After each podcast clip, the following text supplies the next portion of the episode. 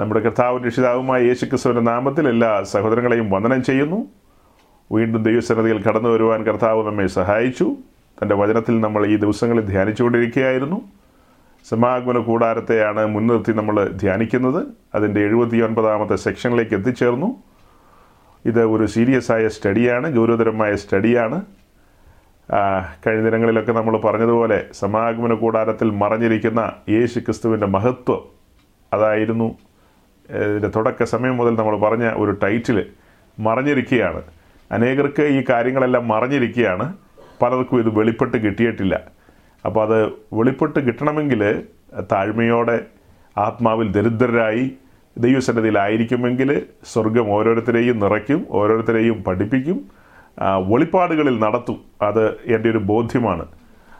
ദൈവത്തിന്റെ വാക്റ്റത്വമാണ് ആ വാക്റ്റത്വങ്ങൾ അവൻ നിറവേറ്റുന്ന ദൈവമാണ്. അപ്പം നമ്മൾ ഈ ദിവസങ്ങളിൽ ചിന്തിച്ചുകൊണ്ടിരിക്കുന്നത് വിശുദ്ധ സ്ഥലത്തിന്റെ അനുഭവത്തിൽ ചില കാര്യങ്ങളാണ്. വിശേഷാൽ അതിലിരിക്കുന്ന വിളക്കിനെക്കുറിച്ച് നമ്മൾ അല്പം നോക്കി. പിന്നീട് അവിടെ തന്നെയുള്ള മേശയും മേശമേലുള്ള അപ്പവും ഈ കാര്യങ്ങളൊക്കെ കണ്ടു.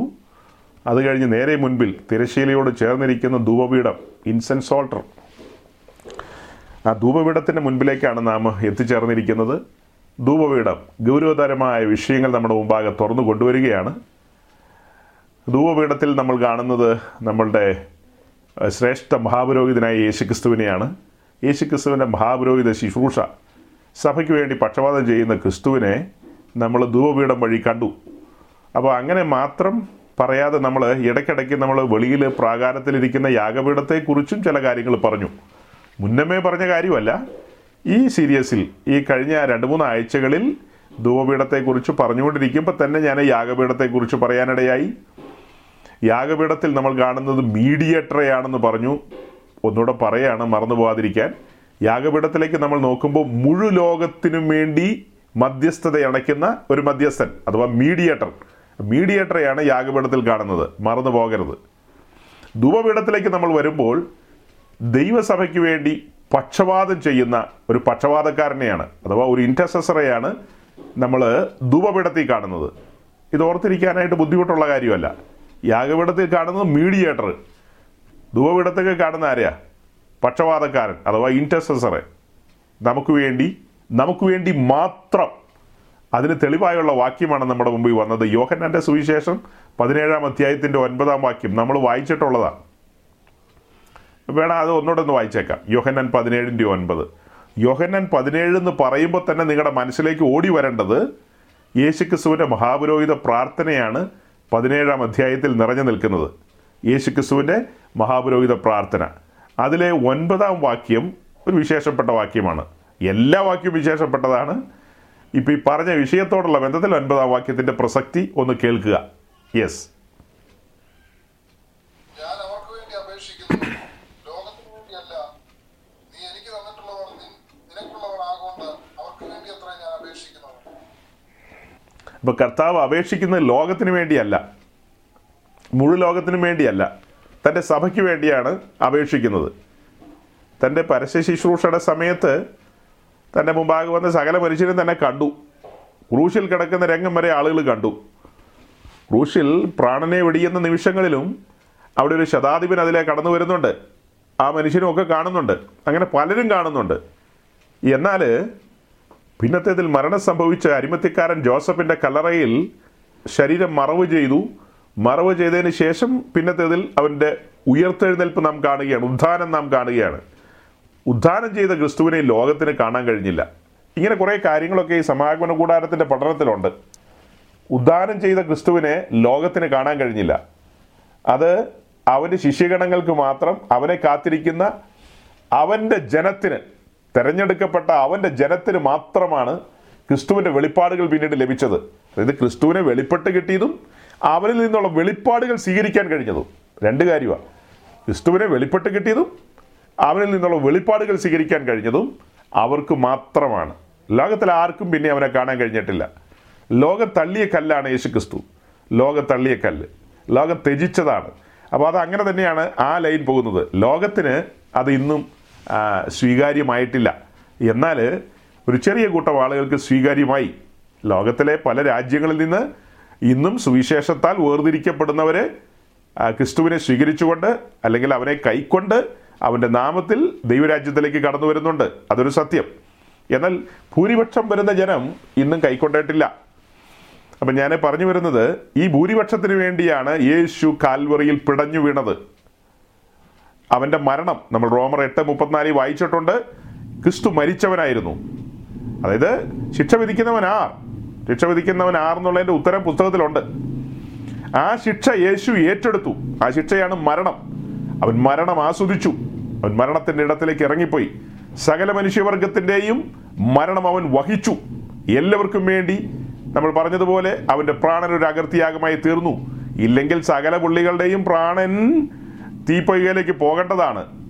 എന്നാൽ ബഹുഭൂരിപക്ഷം അങ്ങോട്ട് തന്നെ പൊയ്ക്കൊണ്ടിരിക്കുന്നത്. ഒരു കൂട്ടം ആൾക്കാർ ഇത് തിരിച്ചറിഞ്ഞ് കൃപയാലുള്ള രക്ഷ പ്രാപിപ്പാനിടയായി. അപ്പോൾ യാഗപീഠം വഴി മീഡിയേറ്ററെ കണ്ടെത്തുകയാണ് അഥവാ മധ്യസ്ഥനെ കണ്ടെത്തുകയാണ്. ധൂപപീഠം വഴി പക്ഷപാതം ചെയ്യുന്ന ക്രിസ്തുവിനെ. അതിന് വാക്യങ്ങൾ പലതും നമ്മുടെ മുമ്പിലുണ്ട്. നമ്മൾ പറഞ്ഞ റോമർ എട്ട് മുപ്പത്തിനാല് നിൽക്കുന്നു. അതുപോലെ എബ്രായ ലേഖനം ഏഴിന്റെ ഇരുപത്തഞ്ച് ഫിലിപ്പ് ലേഖനം ഒന്നിന്റെ നാല്. ഇങ്ങനെ പല വാക്യങ്ങളിലൂടെ നമുക്ക് അതിന്റെ ഉത്തരം കിട്ടും. ക്രിസ്തു ഇന്ന് തന്റെ സഭയ്ക്ക് വേണ്ടി അത്യുന്നതന്റെ സന്നദ്ധയിൽ പക്ഷപാതം ചെയ്തുകൊണ്ടിരിക്കുകയാണെന്നുള്ള കാര്യം. അപ്പൊ യേശു ക്രിസ്തു എന്ന പക്ഷപാതക്കാരനെയാണ് നമ്മൾ കഴിഞ്ഞ ദിനങ്ങളിലെല്ലാം കണ്ടത്. ക്രിസ്തുവിന്റെ ക്രൂശുമരണമൊക്കെ നമ്മൾ നോക്കി മരണത്തെക്കുറിച്ച് ചിന്തിച്ചു. അത് പറയേണ്ടത് അനിവാര്യതയായിരുന്നതുകൊണ്ടാണ് യാഗപീഠത്തിന്റെ മുമ്പിൽ വന്നപ്പോൾ ആ കാര്യം സൂചിപ്പിച്ചത്. യേശുക്രിസ്തു എന്ന പക്ഷപാതക്കാരനെയാണ് ഈ ദിവസങ്ങൾ നമ്മൾ കണ്ടുകൊണ്ടിരുന്നത്. സഭയ്ക്ക് വേണ്ടി തന്റെ ജനത്തിനു വേണ്ടി പക്ഷപാതം ചെയ്യുന്ന പക്ഷപാതക്കാരനെ അതിന് കുറേ വാക്യങ്ങളൊക്കെ നമ്മൾ കഴിഞ്ഞ ആഴ്ച നോക്കി. എന്നാൽ ഒരു കാര്യം കഴിഞ്ഞ ആഴ്ച പറഞ്ഞതിൽ അങ്ങ് വിട്ടു. ലൂക്കോസിന്റെ സുവിശേഷം ഇരുപത്തിമൂന്നാം അധ്യായം അതിന്റെ മുപ്പത്തിനാലാം വാക്യം എന്നാൽ യേശു പിതാവായി ഇവർ ചെയ്യുന്ന ഇന്നതെന്ന് അറിയായികൊണ്ട് ഇവരോട് ക്ഷമിക്കണമേ എന്ന് പറഞ്ഞു അനന്തരം അവർ അവന്റെ വസ്ത്രം വിഭാഗിച്ച് ചീട്ടിട്ടു ജനം നോക്കി നോക്കിക്കൊണ്ടു നിന്നു അത്രയും മതി. പക്ഷപാതത്തിന്റെ ഏറ്റവും ഗൗരവമായൊരു മേഖലയാണത്. യേശു ക്രൂശിൽ കിടന്നുകൊണ്ട് തന്നെ പരിഹസിക്കുന്നവർക്ക് വേണ്ടി ദൈവസന്നതയിൽ പക്ഷപാതം ചെയ്യുന്നു. അത്ര എളുപ്പമുള്ള കാര്യമല്ല സഹോദരങ്ങളെ. ആ ഒരു വാക്യവും ആ സെന്റൻസുകളും വിട്ട് കളഞ്ഞിട്ട് മുന്നോട്ട് പോകാമായിരുന്നു. കഴിഞ്ഞ ആഴ്ച അത് വിട്ടുപോയി. അങ്ങനെ വിട്ടുകളയാവുന്ന കാര്യമല്ലത്. ക്രിസ്ത്യാനിത്വത്തിന്റെ ഏറ്റവും സീരിയസ് ആയൊരു മേഖലയാണത്. ക്രിസ്ത്യാനിത്വത്തെക്കുറിച്ച് മാത്രം പറയാൻ കഴിയുന്നൊരു കാര്യമാണിത്. ശത്രുക്കളെ സ്നേഹിക്കുക ശത്രുക്കൾക്ക് വേണ്ടി പ്രാർത്ഥിക്കുക ശത്രുക്കൾക്ക് വേണ്ടി പക്ഷപാതം ചെയ്യുക. ഓർത്ത് നോക്കിയ ലോകത്തിൽ ഏതെങ്കിലും സംവിധാനത്തിൽ ഇങ്ങനത്തെ ഒരു ഇടപാടുണ്ടോ? നമ്മൾ കേട്ടിട്ടുണ്ട് സുവിശേഷ വിരോധികളെന്നൊക്കെ സുവിശേഷത്തിന് എതിരി നിൽക്കുന്ന ആളുകൾ ലോകത്തിൽ എല്ലായിടത്തും ഉണ്ട്. എല്ലാ രാജ്യങ്ങളിലും ഉണ്ട്. ഞങ്ങൾ പാർക്കുന്ന ഈ കർണാടകയിലും ധാരാളമാണ് പക്ഷേ ദൈവസഭ ഒരിക്കലും ഇത്തരക്കാർ മുടിഞ്ഞു പോകണമെന്നോ അവരുടെ മേൽ ന്യായവിധി വരണമെന്നോ അങ്ങനെയുള്ള കാര്യങ്ങൾ ഒരിക്കലും പറയാറില്ല പറഞ്ഞ് പ്രാർത്ഥിക്കാറില്ല. കർത്താവെ ഈ ജനം മുടിഞ്ഞു പോട്ടെ എന്ന് അങ്ങനെ പ്രാർത്ഥിക്കുന്ന ഒരു സ്ഥലമുണ്ട് കേട്ടോ. തെറ്റിപ്പോയി എനിക്ക്. ബാംഗ്ലൂരിൽ ഒരു സ്ഥലമുണ്ട് ഹെബ്ബാൾ എന്ന് പറയുന്നത് അവിടെ ഒരു വയസ്സനായ മനുഷ്യനും രണ്ട് ആമക്കളും ഉണ്ട്. അവന്മാരിരുന്ന് ഈ പുള്ളികൾ അങ്ങനെ അവർക്ക് താല്പര്യമില്ലാത്ത ആളുകളൊക്കെ അവരെയൊക്കെ ശരിയാക്കണമെന്ന് പറഞ്ഞ് ഇടയ്ക്ക് പ്രാർത്ഥിക്കാറുണ്ടെന്ന് പറഞ്ഞു കേട്ടിട്ടുണ്ട്. അതിനകത്തിരുന്ന് പ്രാർത്ഥിക്കാൻ കൂടി ആൾക്കാർ പറഞ്ഞു കേട്ടിട്ടുള്ളതാണ്. അപ്പം ഞാൻ എന്റെ സ്റ്റേറ്റ്മെന്റ് അത്ര ക്ലിയർ അല്ലാതെ പോയതുകൊണ്ടാണ് ഒരു ഒരു ഇടയ്ക്ക് ഒരു തിരുത്തൽ വരുത്തിയത്. പക്ഷെ പൊതുവിൽ ദൈവസഭയെക്കുറിച്ച് പറഞ്ഞു കഴിഞ്ഞാൽ ദൈവസഭയ്ക്ക് അങ്ങനെ ഒരു ആറ്റിറ്റ്യൂഡ് ഇല്ല. അങ്ങനെ ഒരു ആറ്റിറ്റ്യൂഡ് ഇല്ല. ഇപ്പോൾ ഈ വായിച്ച വാക്യത്തോട് ചേർത്തൊരു വാക്യം വായിക്കാം. വെളിപ്പാട് പുസ്തകം വെളിപ്പാട് പുസ്തകത്തിന്റെ പഠനമല്ല വെളിപ്പാട് പുസ്തകം ആറാം അധ്യായം. അപ്പോൾ വെളിപ്പാട് പുസ്തകം ആറാം അധ്യായത്തിലേക്ക് വരുമ്പോൾ റെവലേഷൻ ചാപ്റ്റർ സിക്സ് ഒരു സൂചന തരാൻ വേണ്ടിയാ. അവിടുന്ന് അപ്പം തന്നെ നമ്മൾ ജമ്പ് ചെയ്ത് പുറത്തിറങ്ങും. അതിന്റെ തുടക്കത്തിൽ കുഞ്ഞാട് മുദ്ര പൊട്ടിച്ച കാര്യമൊക്കെ പറഞ്ഞാണ് തുടങ്ങുന്നത്.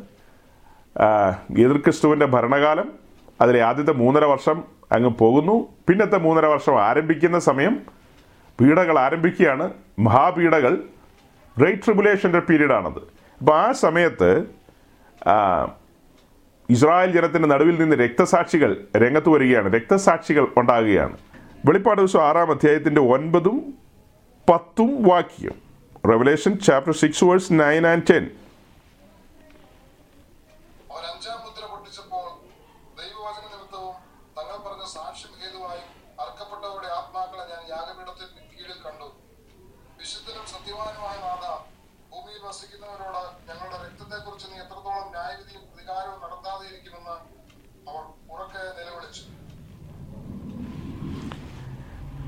അപ്പോൾ ഇതിന്റെ പശ്ചാത്തലം മനസ്സിലായല്ലോ?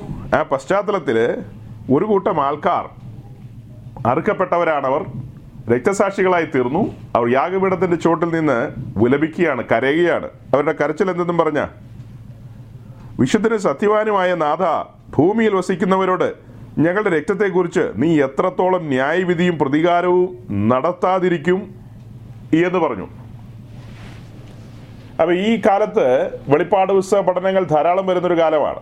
ഒത്തിരി പണ്ഡിതന്മാര് യൂട്യൂബിലും മറ്റുമൊക്കെ പ്രസംഗിക്കുന്നുണ്ട്. അവരിലൊരു ചെറിയ കൂട്ടം ആൾക്കാര് സഭ ഗ്രേറ്റ് ട്രിബുലേഷനിലൂടെ കടന്നു പോകും. അങ്ങനെ കടന്നു പോകുന്ന ആ ഒരു കാലഘട്ടം ആ കാലഘട്ടത്തിൽ രക്തസാക്ഷികൾ ഉണ്ടാവും. ഇസ്രായേലും സഭയും എല്ലാം ഒരുമിച്ച് കടന്നു പോകും എന്നുള്ളൊരു പഠനമാണ് പലരും മുന്നോട്ട് വയ്ക്കുന്നത്. അപ്പം അതിന് വിരുദ്ധമായ നിലയിൽ കാര്യങ്ങൾ ചില ആൾക്കാർ മാത്രമേ പറയുന്നുള്ളൂ.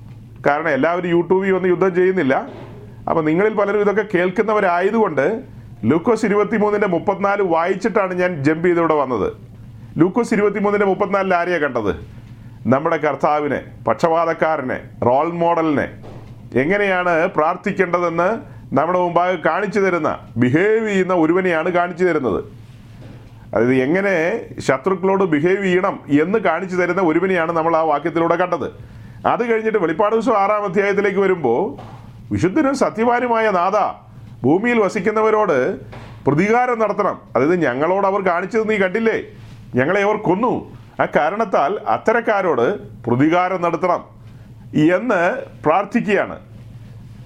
അപ്പോൾ അതിന് ഇവരെല്ലാം പറയുന്നത് അത് ദൈവസഭയുടെ പ്രാർത്ഥനയാണെന്നാണ് അങ്ങനെയാണെങ്കിൽ ഒന്നും രണ്ടും മൂന്നും നൂറ്റാണ്ടിലെ ദൈവസഭ എങ്ങനെ പ്രാർത്ഥിക്കണമായിരുന്നു സ്റ്റേഫാനോസ് എങ്ങനെ പ്രാർത്ഥിക്കണമായിരുന്നു തുടർന്ന് ഇങ്ങോട്ടുള്ള കാലഘട്ടത്തിൽ ഒന്ന് കുറേ മുപ്പത്തൊമ്പത് അടി കൊള്ളുമ്പോൾ പൗലോസ് എങ്ങനെ പ്രാർത്ഥിക്കണമായിരുന്നു?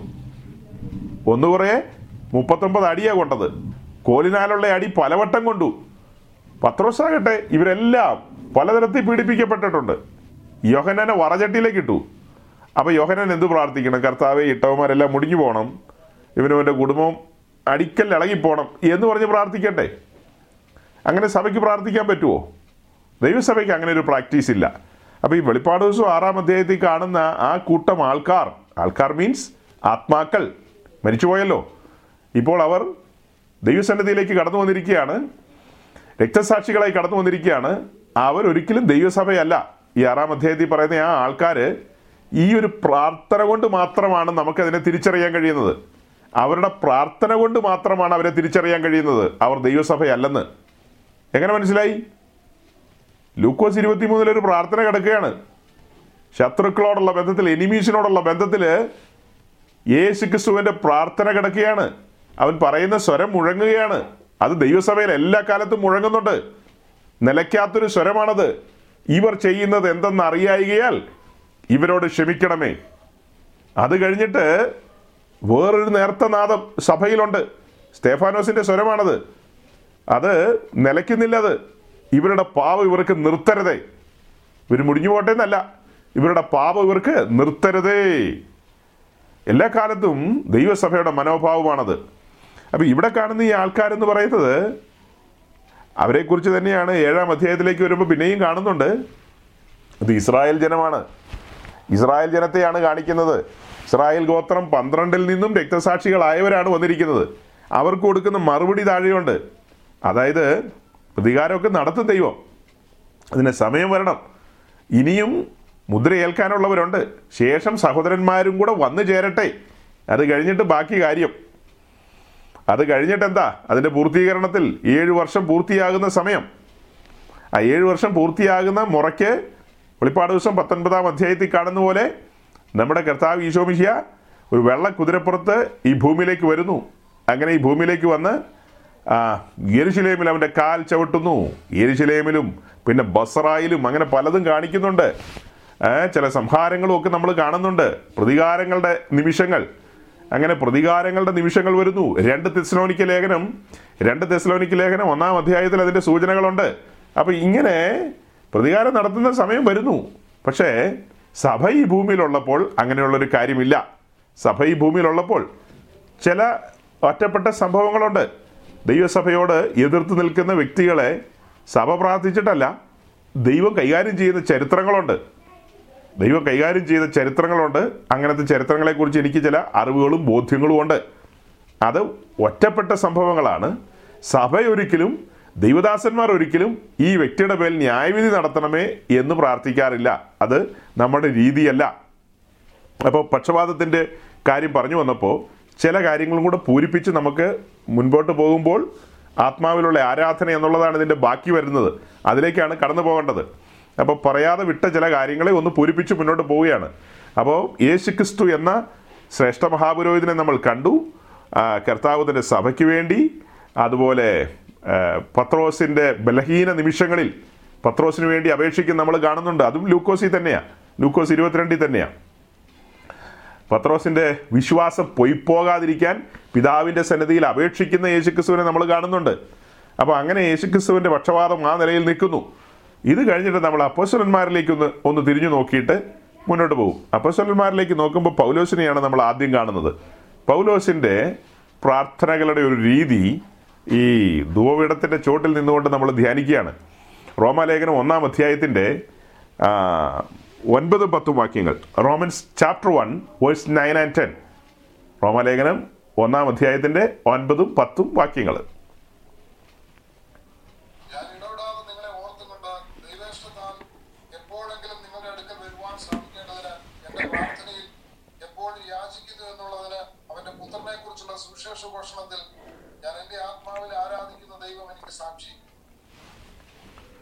അവിടെ വായിക്കുന്നത് ഞാൻ ഇടപെടാതെ നിങ്ങളെ ഓർത്തുകൊണ്ട് ദൈവേഷ്ടത്താൽ എപ്പോഴെങ്കിലും നിങ്ങളുടെ അടുക്കൽ വരുവാൻ സാധിക്കേണ്ടതിന് എന്റെ പ്രാർത്ഥനയിൽ എപ്പോഴും അവിടെയല്ല ഞാനൊരു വാക്ക് കാണിക്കുകയാണ്. എപ്പോഴും എപ്പോഴും എന്റെ പ്രാർത്ഥനയിൽ എപ്പോഴും ഇടപെടാതെ യാചിക്കുകയാണ്. അങ്ങനെയൊക്കെയല്ലേ വായിച്ചത്? നമ്മളത് മലയാളത്തിൽ പലതരത്തിലായിരിക്കും എഴുതിയിരിക്കുന്നത്. സൂക്ഷിച്ചു നോക്കുക. ആ, ദൈവേഷ്ടത്താൽ എപ്പോഴെങ്കിലും നിങ്ങളുടെ അടുക്കൽ വരുവാൻ സാധിക്കേണ്ടതിന് ഞാൻ എന്റെ പ്രാർത്ഥനയിൽ എപ്പോഴും യാചിക്കുന്നു എന്നുള്ളതിന് അവന്റെ പുത്രനെക്കുറിച്ചുള്ള സുവിശേഷഘോഷണത്തിൽ ഞാൻ എന്റെ ആത്മാവിൽ ആരാധിക്കുന്ന ദൈവം എനിക്ക് സാക്ഷി. അതായത് ഇത് പശ്ചാത്തലം റോമിലുള്ള സഭയോടുള്ള ബന്ധത്തിലാണ് പറയുന്നത്. റോമിലുള്ള സഭ. റോമിലുള്ള വിശുദ്ധന്മാരെ താൻ നേരിട്ട് കണ്ടിട്ടില്ല. നേരിട്ട് അവരെ കണ്ടിട്ടില്ല. അപ്പോൾ അവർക്ക് ഒരു കത്ത് മുഖേന അതാണ് റോമാലേഖനം എന്ന് പറയുന്നത് ഒരു കത്താണ് റോമാലേഖനം. ഒരു കത്ത് മുഖേന അവരോട് ഇൻട്രാക്ട് ചെയ്യുകയാണ് അവരോട് ഇടപെടുകയാണ്.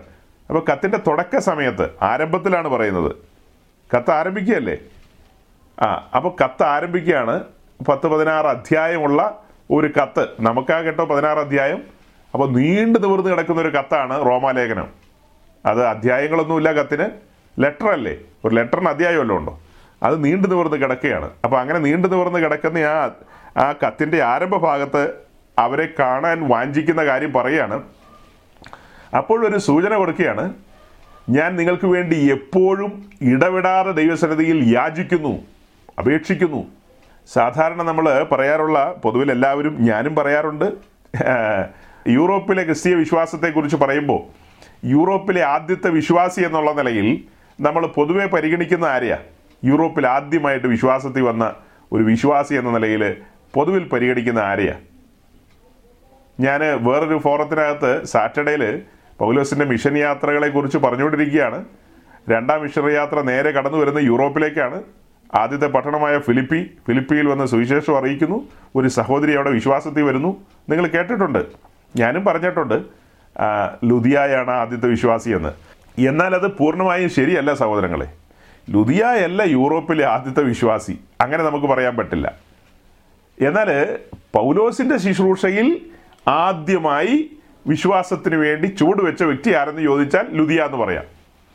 പക്ഷെ പറഞ്ഞു വരുമ്പോൾ അറിയാതെ അങ്ങ് പറഞ്ഞു പോകും യൂറോപ്പിലെ ആദ്യത്തെ വിശ്വാസി ലുതിയ എന്ന ഒരു തലത്തിൽ നമ്മൾ പറഞ്ഞു പോകും കാരണം നമ്മുടെ കണ്ണിന്റെ മുമ്പിൽ ഏറ്റവും പ്രസക്തമായി നിൽക്കുന്നത് അതാണ്. എന്നാൽ സൂക്ഷ്മമായി ഈ കാര്യങ്ങളെയൊക്കെ കുറിച്ച് പഠിക്കുമ്പോൾ നമുക്ക് മനസ്സിലാകുന്നൊരു കാര്യമുണ്ട്. ലുതിയായും പൗലോസും മുഖാമുഖം കാണുന്നതിന് മുമ്പ് തന്നെ യൂറോപ്പിൽ ക്രിസ്ത്യാനിത്വം വന്നു. മനസ്സിലാക്കണം.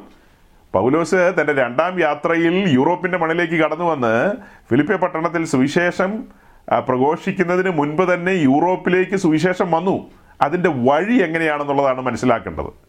ആ വഴിയിലൂടെയാണ് നമ്മൾ റോമാ സഭയെ പരിചയപ്പെടുന്നത്. റോമിന്റെ പല ഭാഗങ്ങളിലായിട്ട് ധാരാളം യഹൂദന്മാർ ചിതറിപ്പാർക്കുന്ന ഒരു കാലഘട്ടമാണ്. അപ്പോൾ അങ്ങനെ ചിതറി പാർക്കുന്ന യഹൂദന്മാർ കൂടാരപ്പെരുന്നാൾ ആഘോഷിക്കാനായിട്ട് യരുഷലേമിലേക്ക് കടന്നു വന്നു.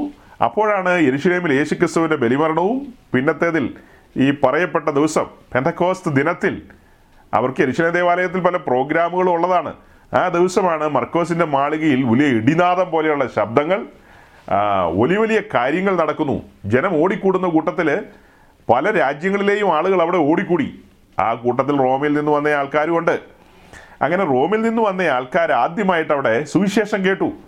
പത്രോസിന്റെ പ്രസംഗത്തിൽ അനേകർ വിശ്വാസത്തിലേക്ക് കടന്നു വന്നു. ഏതാണ്ട് മൂവായിരത്തോളം ആളുകൾ ആ ഒറ്റ മെസ്സേജിൽ വിശ്വാസത്തിന് അധീനരായി തീർന്നു. വിശ്വാസത്താലുള്ള നീതീകരണം.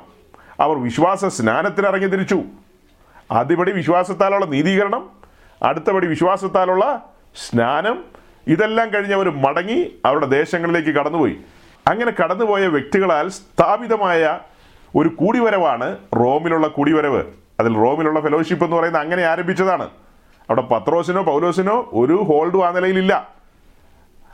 അവിടെ ഒരു സഭ സ്ഥാപിച്ചതിന്റെ പേരിൽ അവർക്ക് രണ്ടുപേർക്കും പ്രത്യേകിച്ച് എന്താ പറയുക അങ്ങനെ പുകഴുവാനായിട്ടൊന്നുമില്ല. അതിങ്ങനെ വന്ന വിശുദ്ധന്മാർ മടങ്ങിപ്പോയി ആരംഭിച്ചതാണ് റോമിലുള്ള സഭ. ഇനി അതുപോലെ തന്നെ വേറൊരു ചർച്ചും കൂടിയുണ്ട്.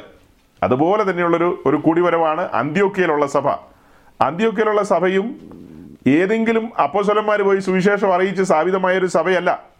സ്റ്റേഫാനോസ് നിമിത്തം ഉണ്ടായ ഉപദ്രവ ഹേതുവായി ചിതറിപ്പോയ ആൾക്കാർ ഫൊനീഷ്യ കുപ്രോസ് അങ്ങനെ പല സ്ഥലങ്ങളിലൂടെ സഞ്ചരിച്ച് സഞ്ചരിച്ച് അവർ അന്ത്യോക്കിയോളം എത്തി. അങ്ങനെ അന്ത്യോക്യയിലേക്ക് കടന്നു വന്ന് ആ ദേശങ്ങളിൽ അവർ സുവിശേഷം അറിയിച്ചു. അവർ അറിയിച്ച സുവിശേഷത്താൽ പിടിക്കപ്പെട്ട ജനമാണ് പിന്നത്തേതിൽ അന്ത്യോക്യയിലെ സഭയിലെ ആരംഭക്കാര് അല്ലെങ്കിൽ അതിന്റെ അടിസ്ഥാനത്തിൽ നിൽക്കുന്നത് ആ ജനമാണ്. അവിടേക്കാണ് പിന്നത്തേതിൽ പൗലോസും ഭരണവാസും കടന്നു വരുന്നത്. അവിടേക്ക് കാലങ്ങൾക്ക് ശേഷം വളരെ വർഷങ്ങൾക്ക് ശേഷമാണ് പത്രോസ് കടന്നു വരുന്നത്. പത്രോസിന് അന്ത്യോക്യയിലെ സഭയിൽ ഒരു ഹോൾഡും ഇല്ല. പൗലോസിനും തുടക്കത്തിലില്ല. തുടക്കത്തിൽ അവിടെ ഒരു സഭ ആരംഭിച്ചു. ആ സഭയിലേക്ക് പൗലോസ് വന്നു ചേരുകയാണ് ചെയ്തത്. ഇനി റോമിലേക്ക് വാ. റോമിലേക്ക് വന്നാൽ റോമിലെ സഭയും ഇത്തരത്തിൽ ആരംഭിച്ചതാണ്. അങ്ങനെ അവിടെ ഒരു കൂട്ടായ്മയൊക്കെ ആരംഭിച്ച് പിന്നത്തേതിലാണ് പൗലോസ് രണ്ടാം യാത്രയിൽ യൂറോപ്പിലേക്ക് വരുന്നതും ഫിലിപ്പിയിൽ സുവിശേഷം അറിയിക്കുന്നതൊക്കെ. അപ്പോൾ ഒരു ചെറിയ കൂട്ടം വിശുദ്ധന്മാർ റോമിലുണ്ട്. അവരെക്കുറിച്ചാണ് ഈ ഒന്നാം അധ്യായത്തിൽ നമ്മൾ വായിക്കുന്നത്. എങ്ങനെ വായിച്ചു തുടങ്ങിയത്? ഞാൻ ഇടപെടാതെ നിങ്ങളെ ഓർത്തുകൊണ്ട് ദൈവേഷ്ടത്താൽ എപ്പോഴെങ്കിലും നിങ്ങളുടെ അടുക്കൽ വരുവാൻ സാധിക്കേണ്ടതിന്റെ പ്രാർത്ഥനയിൽ എപ്പോഴും യാചിക്കുന്നു. അതിന്റെ എട്ടാം വാക്യം വായിച്ചേ. എട്ടാം വാക്യം.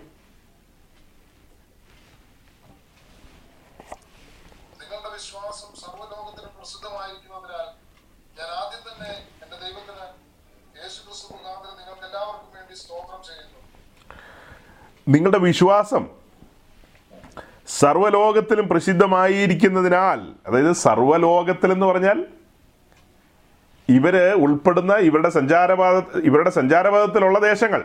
ആ ദേശങ്ങളിലെല്ലാം റോമിലെ സഭയെക്കുറിച്ചുള്ള ഖ്യാതി പരന്നിട്ടുണ്ട് അവരുടെ വിശ്വാസത്തെക്കുറിച്ച്. കാരണം എന്താ? ഏറ്റവും ഭയങ്കര ഭയാനകമായ പീഡനങ്ങളിലൂടെ കടന്നുപോയ സഭയാണ് റോമൻ സഭ. മനസ്സിലാക്കണം ആ കാലത്തെ കൈസർമാർ ഇരിക്കുന്ന സ്ഥലമാണ് റോം റോമൻ കൈസർമാർ അവരെ വേറൊരു പേരും കൂടെ ഇട്ട് വിളിക്കാം. പീഡനവീരന്മാർ നമ്മുടെ നാട്ടിലെ പീഡനക്കാരല്ല കേട്ടോ. ഈ റോമൻ കൈസർമാർ പീഡനവീരന്മാരാണ് അവർ ദൈവജനത്തെ ഭയങ്കരമായി പീഡിപ്പിച്ചിരുന്നു. റോമിനോടുള്ള ബന്ധത്തിലാണ് കാറ്റക്കോമ്പൽ ചർച്ചസ് എന്നൊക്കെ പറയുന്നത്. ഗുഹകളിലും രഹസ്യ സങ്കേതങ്ങളിലും ഒക്കെ ഇരുന്ന് ആരാധിക്കുകയും പ്രാർത്ഥിക്കുകയും ചെയ്ത സഭയാണ് റോമിലെ സഭ. പല സ്ഥലത്തും അങ്ങനെയുണ്ട്. വിശേഷിച്ച് റോമിൽ റോമിന്റെ പ്രാന്തപ്രദേശങ്ങളിൽ അങ്ങനത്തെ ധാരാളം കൂട്ടങ്ങൾ പിൽക്കാലത്തുണ്ടായി. അപ്പോൾ ഈ തുടക്ക സമയത്ത് തന്നെ വലിയ പോരാട്ടങ്ങളിലൂടെ കടന്നുപോയൊരു സഭയാണ് റോമൻ സഭ. അവരുടെ വിശ്വാസം സർവലോകത്തിലും പ്രസിദ്ധമാണെന്ന്. അപ്പം നിങ്ങൾക്കിത് കേൾക്കുമ്പോൾ ഒരു വൈരുദ്ധ്യം തോന്നുന്നില്ലേ? അതായത് ഒരു കോൺട്രഡീഷൻ തോന്നുന്നില്ലേ?